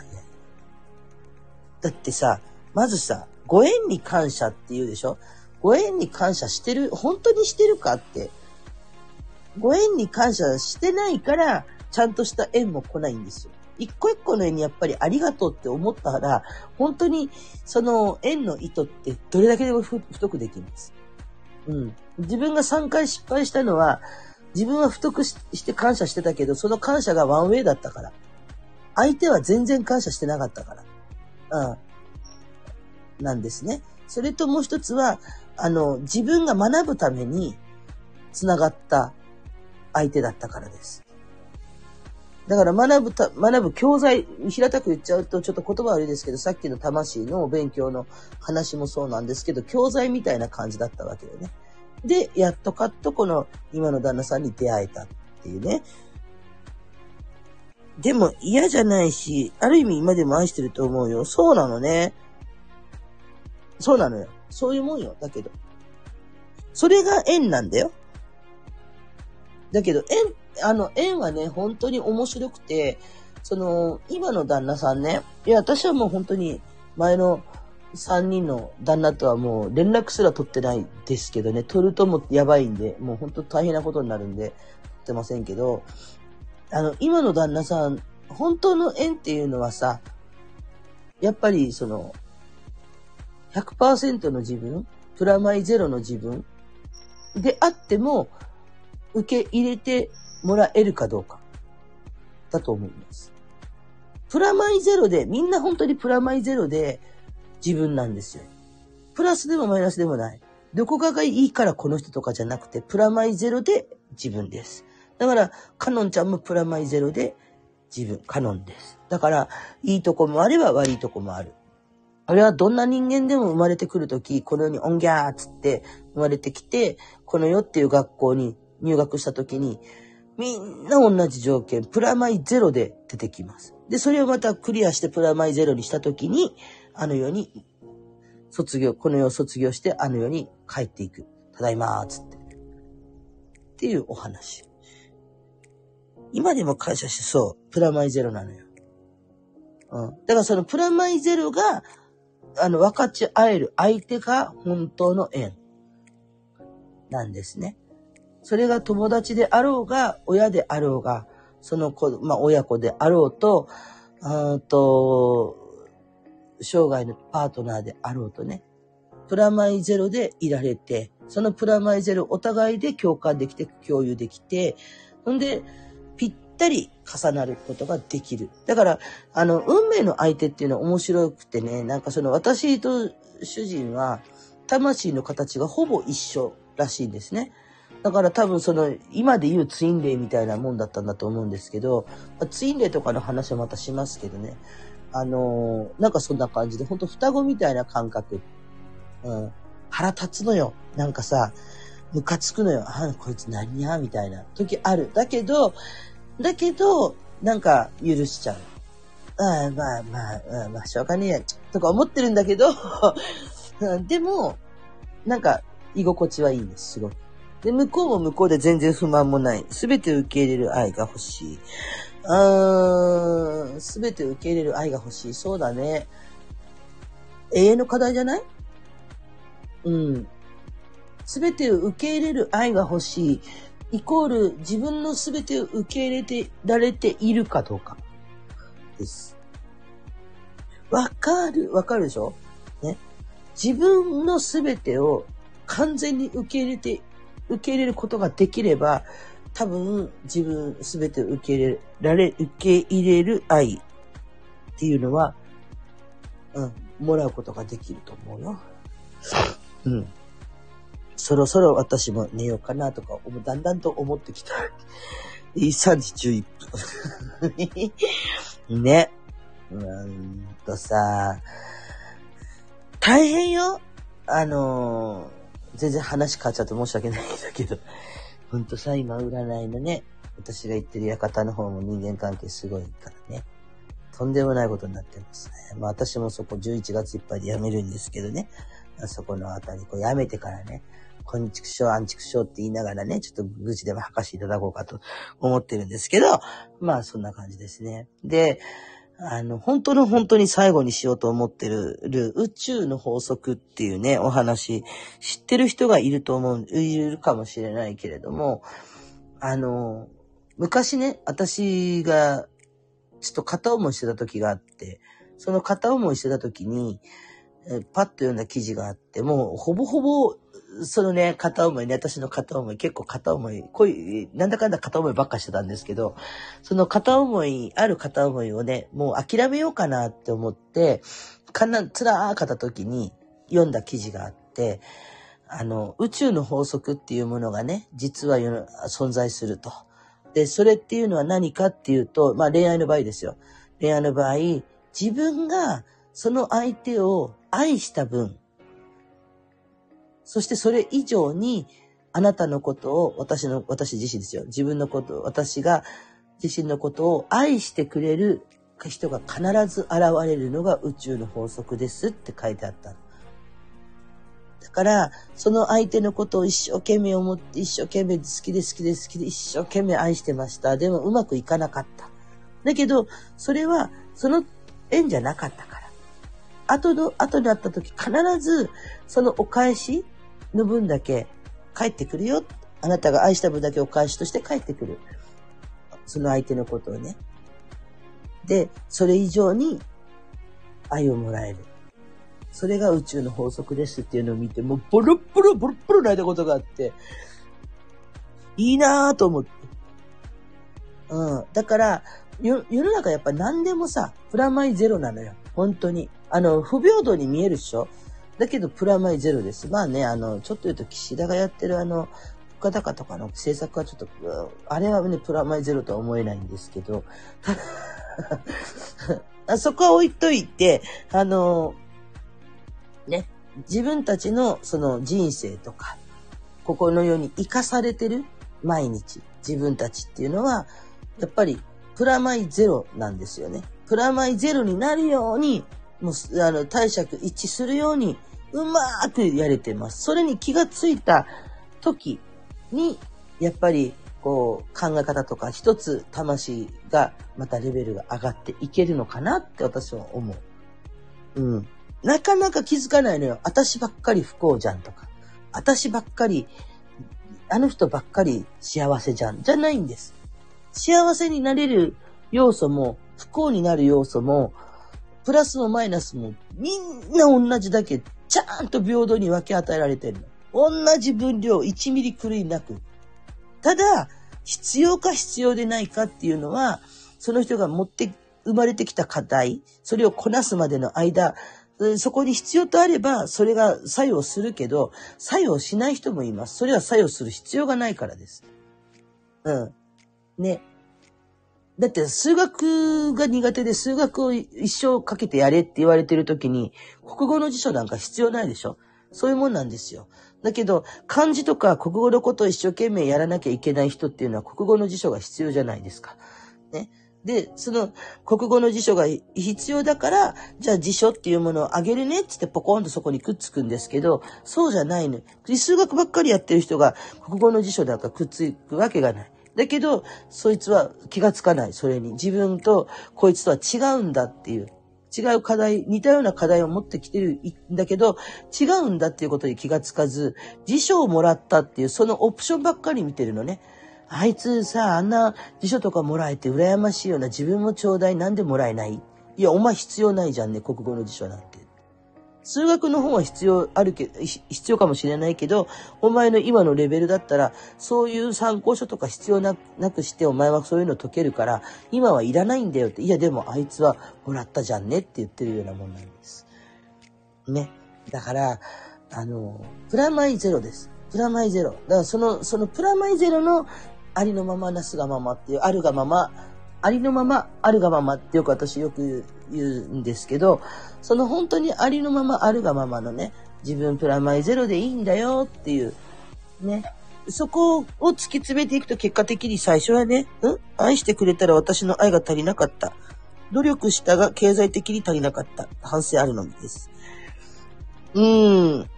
あのー、だからそれが、えっと、アンバラン、バランスなんですよね。愛したけど、愛してくれた分、愛が足りなかった。そう、だからそれはなんでかって欲があるから。欲しかなかったから。あの、愛されるとさ、人って、なんか足り、愛情が足りない、足りないからもっと欲しい、もっと欲しいって。欲が出ちゃうのね。うん。あの、なんていうのかな。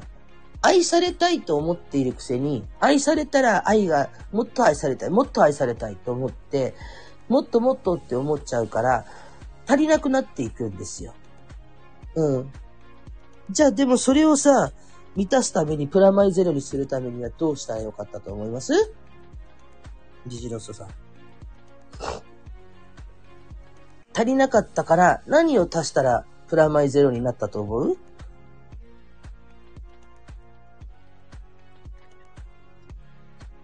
なんでしょう？愛が、愛も足り、愛だけだったら足りないよね。で、それを愛にミックスさせ、経済的に稼ぎが いや、まあそうなんだけど、それは物質的なもんじゃないですか。自分が言ってるのは、えっと、えー、っと、愛してくれた分自分の愛が足りなかったって言ってますよね。ね。で、愛してほしいと思ってたから、向こうは愛してくれてるんですよ。だけど、自分も、だから愛した。だけど、その、あなたの愛が足りなかった。ね。じゃあ、あなたの愛を、その相手の愛してくれた分と同じだけにする、プラマイゼロにするには何を足した方がいいですか？っていうふうに言ってた、聞いたんです。あの、稼ぎは、まだそれは物質的なものなので、そうそう。なのでそこじゃないですね、聞きたいのは。それは何が足りなかったと思います？大切なことなんですよ。これがない人が多いんです。実は。だから足りないと思う。愛してほしいっていうのはさっきから言ってますけど、欲じゃないですか。ね。です。人は愛されたいけど、愛されたら、ああ、足りないって思っちゃう。雨ばっかり降ってるとさ、晴れの日が欲しいと思うんだけど、その晴れた日ばっかり続いてると、今度は、なんか暑いから雨でも降ってくんないかなっていうのと同じです。だけど、そこに何かを足せば、ね、ちょうどプラマイゼロになるんですよ。その何かとは一体何だと思いますかっていうのを聞いてます。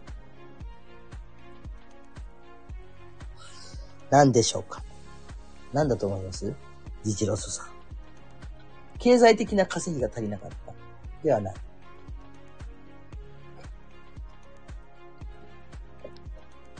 愛が足りなかったっていうふうに自分で言ってるから、多分そこに気づいてないだけだと思う。だけど気づいたらちゃんとやれるようになります。ジジロソさんはね。うん。まあ自分で分かってるんでね、これが分かってない人って本当にいっぱいいて、足り愛愛が足りなかったんだな、私のっていうふうに分からない人は、本当にここもたどり着けないんですけど、何だと思いますか？いいよ、間違って別に恥ずかしいことじゃないし。間違えることはいいことです。何でしょう？何だと思います？わかんないかな？あと1分ちょっと時間見よう。よーく考えよう。ん？わかんないね。えっとですね。愛が足りない。愛してくれたのにっていう言葉をよく聞く。お客さんもよく来る。その人たちに足りないものは感謝です。愛してくれることに対して、ありがとうっていう言葉、感謝全然ないのよ。だから足りなくなるの。感謝の分だけ愛ってブワーって増えるから、感謝することも愛情の一つね。その感謝はしてたんですって言うけど、その単にありがとうじゃないんだよ。あの、ありがとうはありがとうなんだけど、本当の感謝っていうのをしないとダメ。うん。返してあげるから、プラマイゼロじゃないんです。私も返すね。それじゃないの。私はこれだけしか返せないけど、ありがとう。じゃなくて、自分の精一杯まで、これが精一杯でいいんです。自分のそのレベルが低かろうが何だろうが、ありがとう。それでいいの。生まれてくれてありがとうぐらいのありがとうがあれば、プラマイゼロになります。その人がいなかったら、いてくれたから、そこに愛してもらったわけで、ね。自分の愛が足りなかろうが、そんな自分のことも一生懸命見てくれたわけで、そこに対して、あなたは腹の底から感謝したかって話なんですよ。で、それがあれば、本当に愛情に変わっていくので、どれだけでも。そうするとプラマイゼロになるんです。それがね、なかなかできない人がいるのね。ありが、感謝に対して見合う努力が足りなかった。あのね、そこは違うよ。うん。うん。能力の問題だから。うん。どんだけ頑張っても、経済的にどうこうっていうのは、それは能力の問題もあるので、そこをこう、責める必要はない。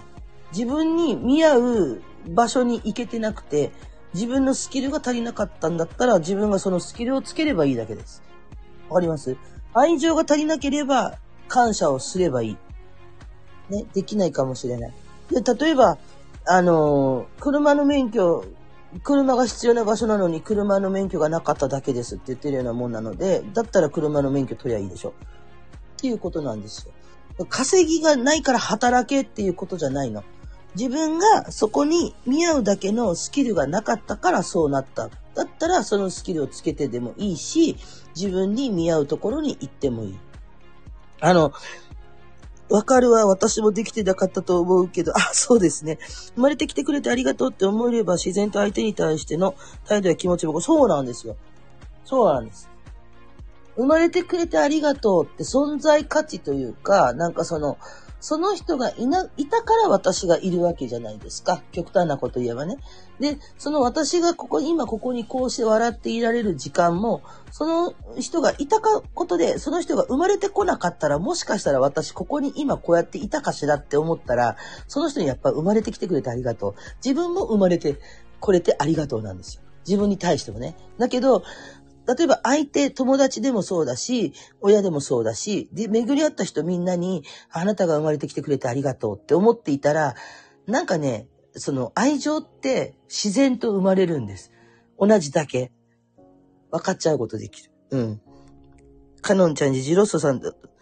語り合ってるのも運命、運命ですね。そう。そう。だからね、ジジロソさんもね、その努力が足りないとかじゃないジロさん頑張ってたの。頑張ってたけど、まだまだ力が及ばなかったってだけ。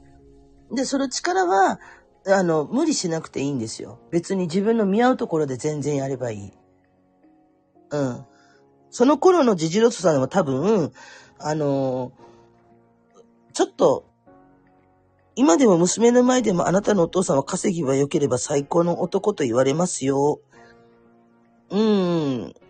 そうね、稼ぎが良ければ、うん、だけど、稼ぎがいいから幸せかっていうと、そうじゃないと思うよ。うん。稼ぎがなくても幸せな人は幸せですよ。うん。まあ、それは豊かにはなるよ。うん。でも、何が足りないか。あのね、本当に、えっと、とりあえず、稼ぎが足りないって言ってる人、私今感謝って言ったじゃないですか。ね。本当に感謝って素敵な魔法でね、これもよくお客さんに言うんですけど、感謝するっていうことっていうのは、本当に素敵な魔法なんです。感謝ってね。で、あのー、もうだいぶ少し、だいぶ前ですかね。何年前かな。3年4年前ぐらいの電話鑑定だけでやってる時ね、占いね、電話占いだけの仕事をしてた時に、あるおじさんがお客さんでね、相談されたことがあって、その方はもう家庭も幸せ、孫にも可愛い。で、社長さんでね、お金もそこそこある。で、子供たちも巣立っていって、何平凡なく歩いてきて、もちろん裕福だし、何にも困らない。けれども、なんですよ。けれども満たされない。うん。で、なんか、その、老後のためにやりたいと思って、貯金とか見たらお金がたまらないって言うんですね。うん。お金はあるのに、なんかこう、流れるように出ていく。なく、なくなるわけではない。稼ぎが入ってくるから。だけど、溜まっていかないんですって。あ、ゴールドさん、いらっしゃいませ。ご挨拶だけ来ました。あら、ご挨拶だけ来ないで。聞いてって。今いい話してますから、ゴールドさん。たまには聞いてってください。こちらこそありがとうございました。あら寝ます おやすみなさい。はい。悲しいなねって言われた時があって。で、どうしたらいいですかと。私は一体何が足りないんだっていうことを聞かれた人がいて。で、あの、努力が足りない、稼ぎが足りない。ね。感謝するっていう魔法、すごく大切で、みんな普通に買い物するとき当たり前のようにお金を払うじゃないですか。もちろんお金を出してね、買い物するから、そこまで深く考えてないと思うんですよ。例えば、500円ぐらいの買い物して、はい、500円ですとか言ったらもう500円はいってやって、消費税分チャって、550円ぐらいチャッと払って、袋もうコソコソっと入れて帰ってきますよね。でもさ、そのお金払うとき、お金入ってきたときに、感謝ってしたことあります？お金を払うとき、お財布からお金を出して、レジとかに払うとか、お金を支払うときとか、振り込みするときとか、その自分が持っているお金に感謝をしたことがありますかって言ったんですよ。いや、ないですねって。当たり前のように、もちろんそらね、当たり前だから当たり前のようにやっていいんだけど、お金、例えばわずかなお金でも、100円でも10円でも、ね、1円でも、それが、例えばちっちゃなお金だろうが、1万円だろうが、10万円だろうが、自分がお金をまず払うとき、お財布から払う。銀行口座から払うときに、あの、今までありがとう。このお金があったから自分はこのお買い物ができたことに対してありがとうって思ったことありますかって聞いたら、いや、ないですね。でしょって。じゃあ今度からお金を払うとき、ああ、ここに1000、2000いくらですって入って払うんじゃなくて、この2000円があったから私お買い物できてありがとね。あの、ね、2000円さんいてくれてみたいな。そういう感謝をしながらお金を払ってみてください。多分溜まっていきますって言って、あの、答えたんですけど、で、結果ですね、1ヶ月後ぐらいになんかメールが来ていて、その方から、感謝するようになったらお金貯まりましたって言って、ああ、よかったですね。で終わった。まあそんな話があるんですけど、結局ですね、そのお金に対しても、その給料1ヶ月もらうじゃないですか。で、で、まあ、いろんなこと使っていきますよね。その時に忘れがちなんですよ。当たり前にお金支払ってるから。支払わなきゃいけない。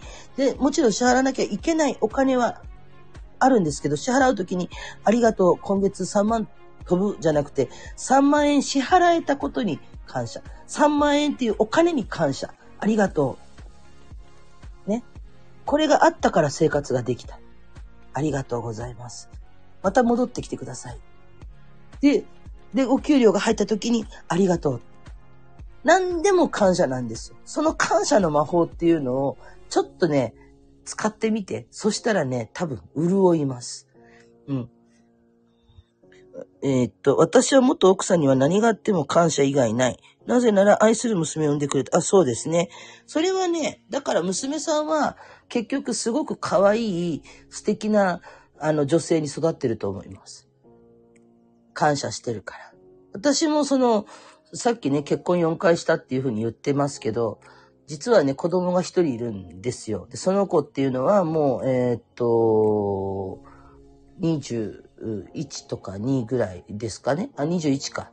うん、21なんですよ。でも、会ったことはないです。全然。もう2歳半の時に別れてそれっきりなんですけど、でも、あの、ずっとね、写真とか持ってて、今でも、その、ね、時々どんな感じに育ったかなとか、まあ、噂でね、風の噂でこんな感じだよとかいうのは聞くんですけど、そういうのを聞いたときに、その、別れた旦那さんのことに対しては、一個だけ感謝してることがあって、その息子っていうもの、存在を与えてくれたことなんですね。それ以外は本当にね、本当もう地獄だったので、何も申し訳ないけど、感謝。もうね、言いながらないんです。なんでかって言ったら地獄だったから。うん。私が本当にびっくりするほど苦労してるので、もう思い出したくないぐらいだったんですけど、ただ息子と巡り合わせてくれた、この男の子なんですけどね、息子と巡り合わせてくれた、これだけは本当に感謝してるんです。うん。だから、いつか、その死ぬまでにね、一度でいいからね、ちょっと顔だけ会いに行けたらなっていつも思ってますけどね。私は毎日目が覚めたことに。そうだね、それでもいいよ。だから、その感謝の魔法っていうのをね、使ってみて。うん。あの、感謝の魔法びっくりするぐらい。あの、聞きます。本当に。昔々、なんだっかな、えっと、な、なんだっけな、うん、もうだいぶ若い時に、あの、なんか、読んでたね、雑誌があって、ずっと月、毎月購読してた雑誌があって、もう忘れました、名前の。ただそこに家計簿の話が出てきててね、昔まだ、その、1万円とか給料が8万とかで、高級取りとか言われてた時代の人がつけた家計簿を、こう、一挙公開みたいな。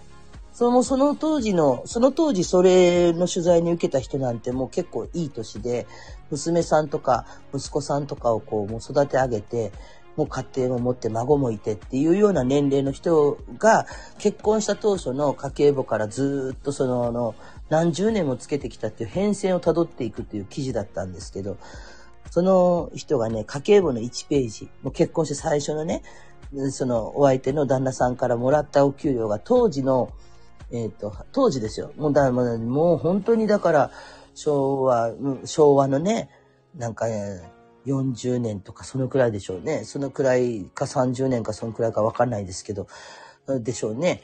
ぐらいで8万円とか書いてあって。でそこに一言ね、書いてあったんですよ。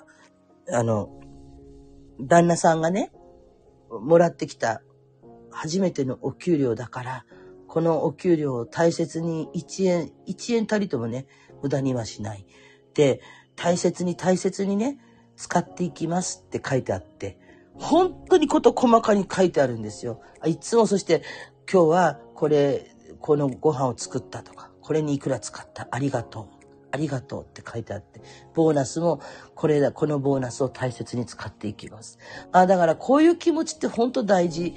その人はだから無駄遣いもしてるけど必ず貯蓄もたくさん増えて、で、いい結婚式とか、いいね、その学校に行かせて、大学とかに行かせるお金をね、ありがたいことにちゃんと作ることができました、なんて書いてあったけど、やっぱね、感謝の魔法って本当大切。うん。私も会ってね、息子息子いますよ。修羅場でしたよ。そうだね。うーん。ね。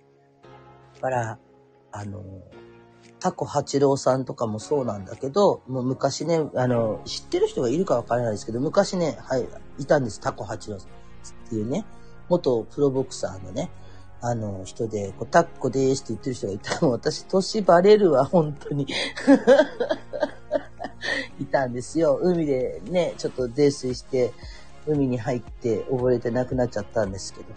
その人の名言っていうのがあってね、いつもそのタコさんはお酒ばっかり飲んでて、泥酔しちゃ誰かに迷惑かけて世話してもらって、それで独身だったからお世話する人もいないからあちこち泊まり歩いたりとかっていうことをしてたんだけど、いっつもそうやって何かをした後に必ずタコさんは迷惑かけてありがとうって言ってたっていう。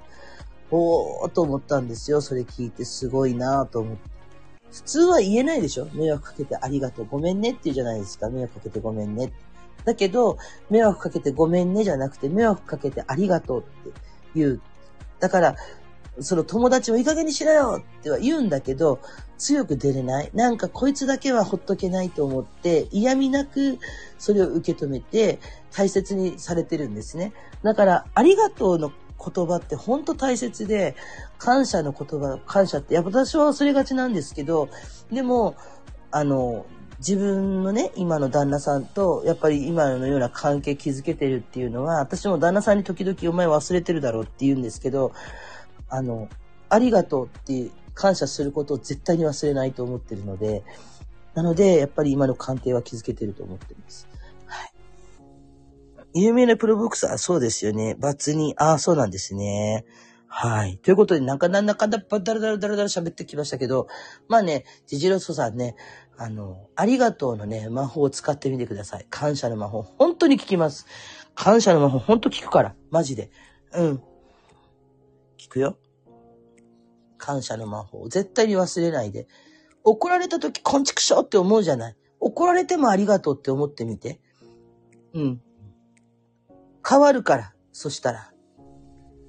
それが、怒られた時にありがとう。きついこと言われても、あ、やってくれてありがとう。怒ってくれてありがとう。うん、そうやってやってみて。嫌だなぁと思っても、うん。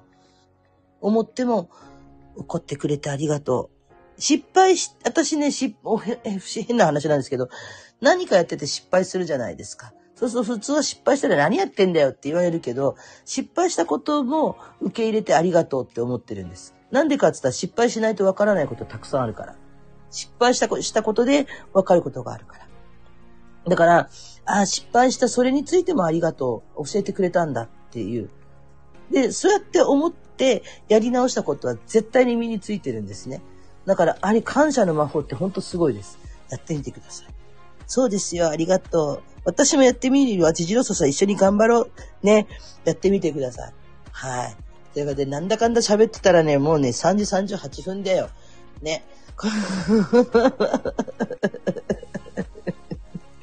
やってみて。ね。こんもうなんか、何か一つ一つありがとう。ゴミ捨てる時もありがとう。ね。そしたら豊かになっていく。感謝をたくさん、感謝のね、ありがとうなんて、本当に言って減るもんじゃないです。むむしろね、増えていった方が本当に豊かになる。そういうものは、あの、どんどんどんどん出していくべき。心で思ってるけど言わないんですっていうのはもっとまずい。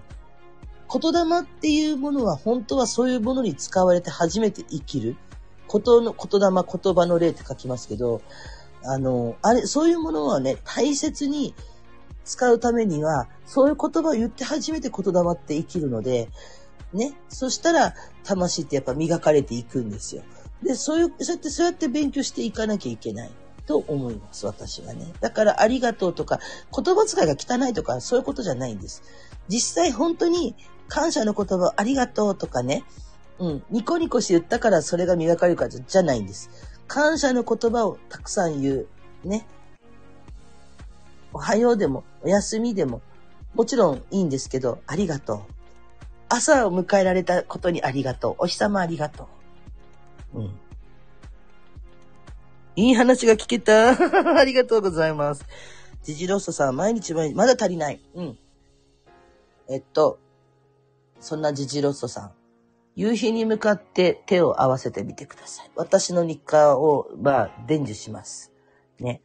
あの、できない時は無理しなくていいですよ。もうどうしても不可能な時はやり方があるんですけど、私子供の頃にね、からね、母に、うちの母は面白い母なんですけど、またこの母の話もしていきたいと思うんですけど、えっとね、いくつぐらいかな ?4 つぐらいの時からね、うちの母がね、よく言ってたのが、こう夕方、お日様が夕日こう沈んでいきますよね。そしたら夕日が見えた時に母がこうやって夕日に向かってね、合唱してるんですよ。で、今日も一日ありがとうございました。つって言ってたの。何しようって聞いたら、母が、私はね、夕日に向かって毎日挨拶をする、あの、あ合唱すると、手を合わせると。で、その、一緒にやってごらんつってやり方を教えてもらったのが、その夕日に向かってね、あの、今日も一日ありがとうございました。また明日よろしくお願いしますって言って、挨拶をするだけでいい。そしたら、次の日が、またいい一日になるって言って、それをね、あの、よほどのことがないから書かしたことないです。今の今まで。ないです。で、例えば車運転してて両手が塞がってる時とかは、ここ、あの、夕日の方が見えたら、そこに向かって口に出せる時は出します。今日も一日ありがとうございました。また明日もよろしくお願いしますって言って出すんですけど、もうどうしても出せない時ってあるじゃないですか。両手も塞がってて、しかも言葉にできない時は、ちゃんと心の中で夕日に向かって挨拶をするっていうことを心がけてるんですね。そうするとね、あの、次の日が雨でも、結構いい一日になります。うん。お日様があったことで、あの、洗濯物もできたりとか、結構ね、気分よく過ごせたりするじゃないですか。次の日が雨でも、ちゃんと暑いさなかの涼しいね、風が来たりとか、お水が恵まれたりとかするから、そういうので、お日様が、に向かってね、こう、挨拶をするという。それをね、ちょっと心がけてみてください。幸せで眠れます。毎日ありがとう言えるパートナーがします。パートナー探します。ありがとうございます。うん。夕日に向かってありがとうっていうことをちょっと言ってみて。うん。ね。で、夕日で言えなかったらお月様でもいいわ。だけど、夕日がいいですね、一番。片手でもいいですよ。あの、頭下げる必要はない。ペコーとかやる必要もないです。今日も一日ありがとうございました。また明日もよろしくお願いします。って言って、やるだけで、なんか知らんけど、結構いい一日が来ます。はい。ということで、我ら青春。懐かしいな。森田健作 だったっけ？なんかそこはね、ちょっと私の少し上の世代かもしれん。なんとなく子供の頃に見たような、どっちかっつうと夕日と太陽に吠えろとかね、あっちかな。まあでもね、それちょっとやってみてください。ほんと冗談抜きで。すっきりします。一日ね。そこから夜にいろんなことがあったとしても、結局、また明日がやってくるじゃないですか。そのやってくる明日に対して、なんとなくウキウキするような自分がいたり、何もなくても穏やかに過ごせたりします。うん。で、できなかった日があったとしても、ああ、今日できんかったっけ明日しようでいいです。気楽にやってみてください。そしたらね、感謝の気持ちとか少しずつ増えてくると思う。やってみてください。61歳です。言ってたな。私よりお兄様ですね。はい。私はまだあの、アラフィフでございまして、まだアラフィフと言える年齢でございまして、え、まだね、あの、今年シャーン、今年でシャーンシャイなけど、シャーンシャイ。ね、シャーンシャイ。ね、ということで、えー、もうそろそろね、終わりにしたいと思ってます。ああ、ムスちゃん来た来た。終わろうかなと思ったら来たよ。こんばんは。おはよう。あの、はっきり言って明日さ、明日つか今日さ、あね、仕事ないのよ。占いの。仕事ないけど、午後からバイトです。一緒よって。うん。まあ、いい話、いい話かどうかわからんですけど、有森さんがいい話でよかったって言ってるんでね。まあ、アーカイブでいろいろ聞いてってください。ね。むすちゃん聞いて、あの、聞けなかったところはね、しっかり、あの、聞いてください。ボディソウルの話から円の話をしてます。ちょっと分かりにくかったかもしれないですけど、基本的にあの、どういうこっちゃっていうことを知りたかったら、あの、うんと、まあ、後ろの百太郎とかね、ああいう漫画を読むと結構わかりやすく書いてます。それを、まあ、今回お話ししただけですのでね。もう起きて朝のお勤め。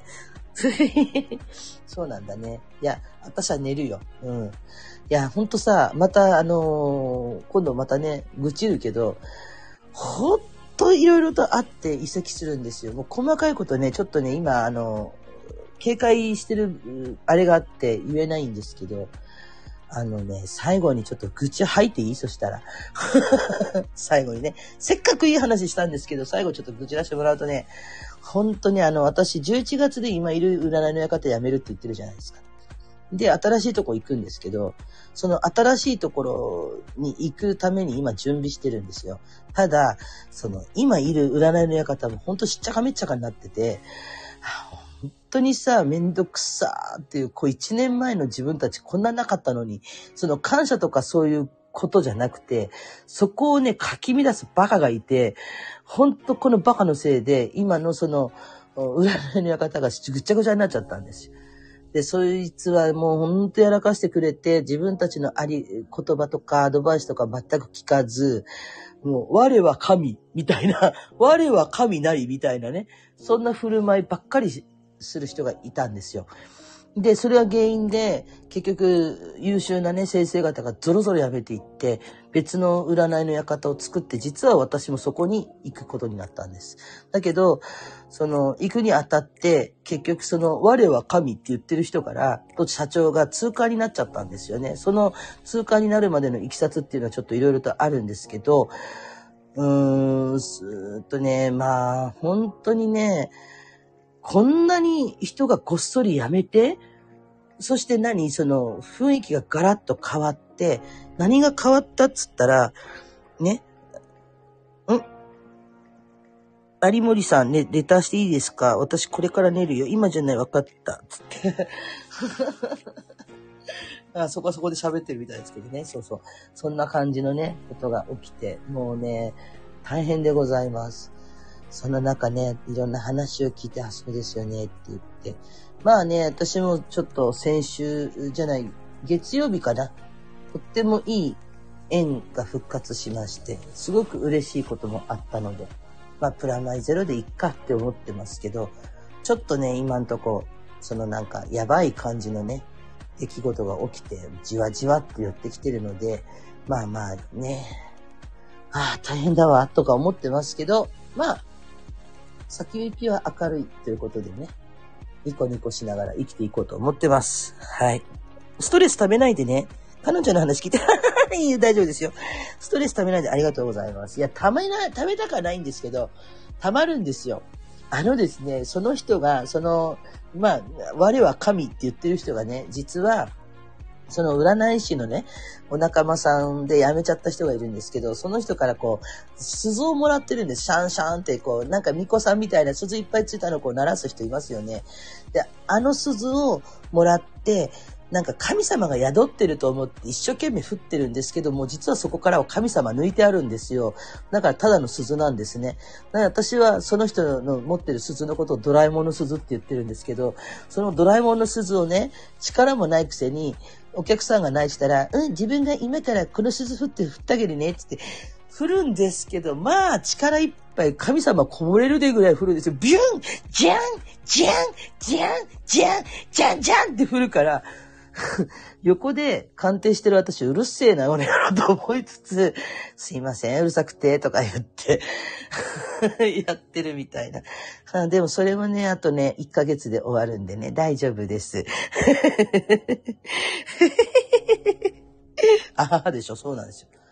あの、その人は、その最初持ってた人はシャンシャンシャンって鳴らして、祝詞を上げるときに鳴らすんですよね。神様がふーってそこに宿るんですけど、神様を抜いて、なんかね、あの、ブースの棚の上に無造作にボーンと置いてあるんですよ。その我は神って言ってるのは男の人なんですけど、その男の人が入ってる部屋の空棒があるんですけど、空棒の上にボーンと置いてあるんですよ。無造作に。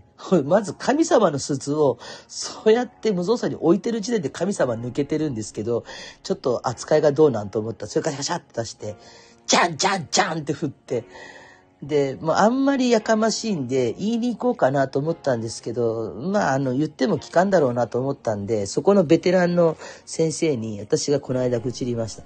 あの人ですね、ドラえもんの鈴をめちゃくちゃ激しく鳴らして、あんな鳴らし方したら神様こぼれ落ちてずっこけて逃げていくぐらいの振り方するんですよ。めっちゃやかましいんで何とか言ってもらっていいですかもう分かったで、つって言ってくれたら、ちょっとちっちゃくなってました。なんかこの間その、ブースに入った時に、チリン、シャンみたいになってたんで、いや、極端すぎやろ、みたいな。まあ、あの、鈴でしかないので、神様そこにいませんからね、まあいいんですけどね、何のため持っとんねんって話ですけど、まあ、信じる者は救われるって言うんでね。ドラミちゃんって呼ぶ、いや、呼ばなくていい。呼ばないで、男の人だから、ドラえもんです。男の人なんで、一応ね、うん、あのー、ちょっとね、この方にはちょっと癖者でね、なんでみんながさ、そこまで言ったかっていうと、ちょっとね、前回一般、前回二班の人なんですね。で、前回二班の人で、いろいろとちょっとまあ訳ありだったんですけど、まあね、あの、だからといってみんなが嫌ったわけじゃないんですよ。その、他の、かあの、鑑定士の先生の悪口を言ってね、それで、それをなんかそのブログに遠回しに書いちゃったんですね。で、なんかこう、こういう鑑定は自分はしたくないから、みたいな。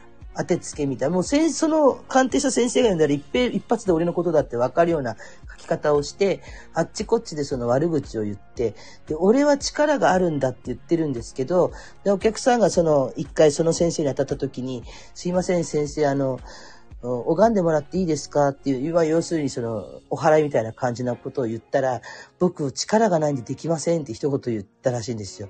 なんとなく降りてくるから言ってるんですけど、そんなに力ないですから他の、あの、全く力がなくて、なんで後でやっときますみたいな返事をしてたらしくて、何しに来とるお前ここ占い館やで、みたいな。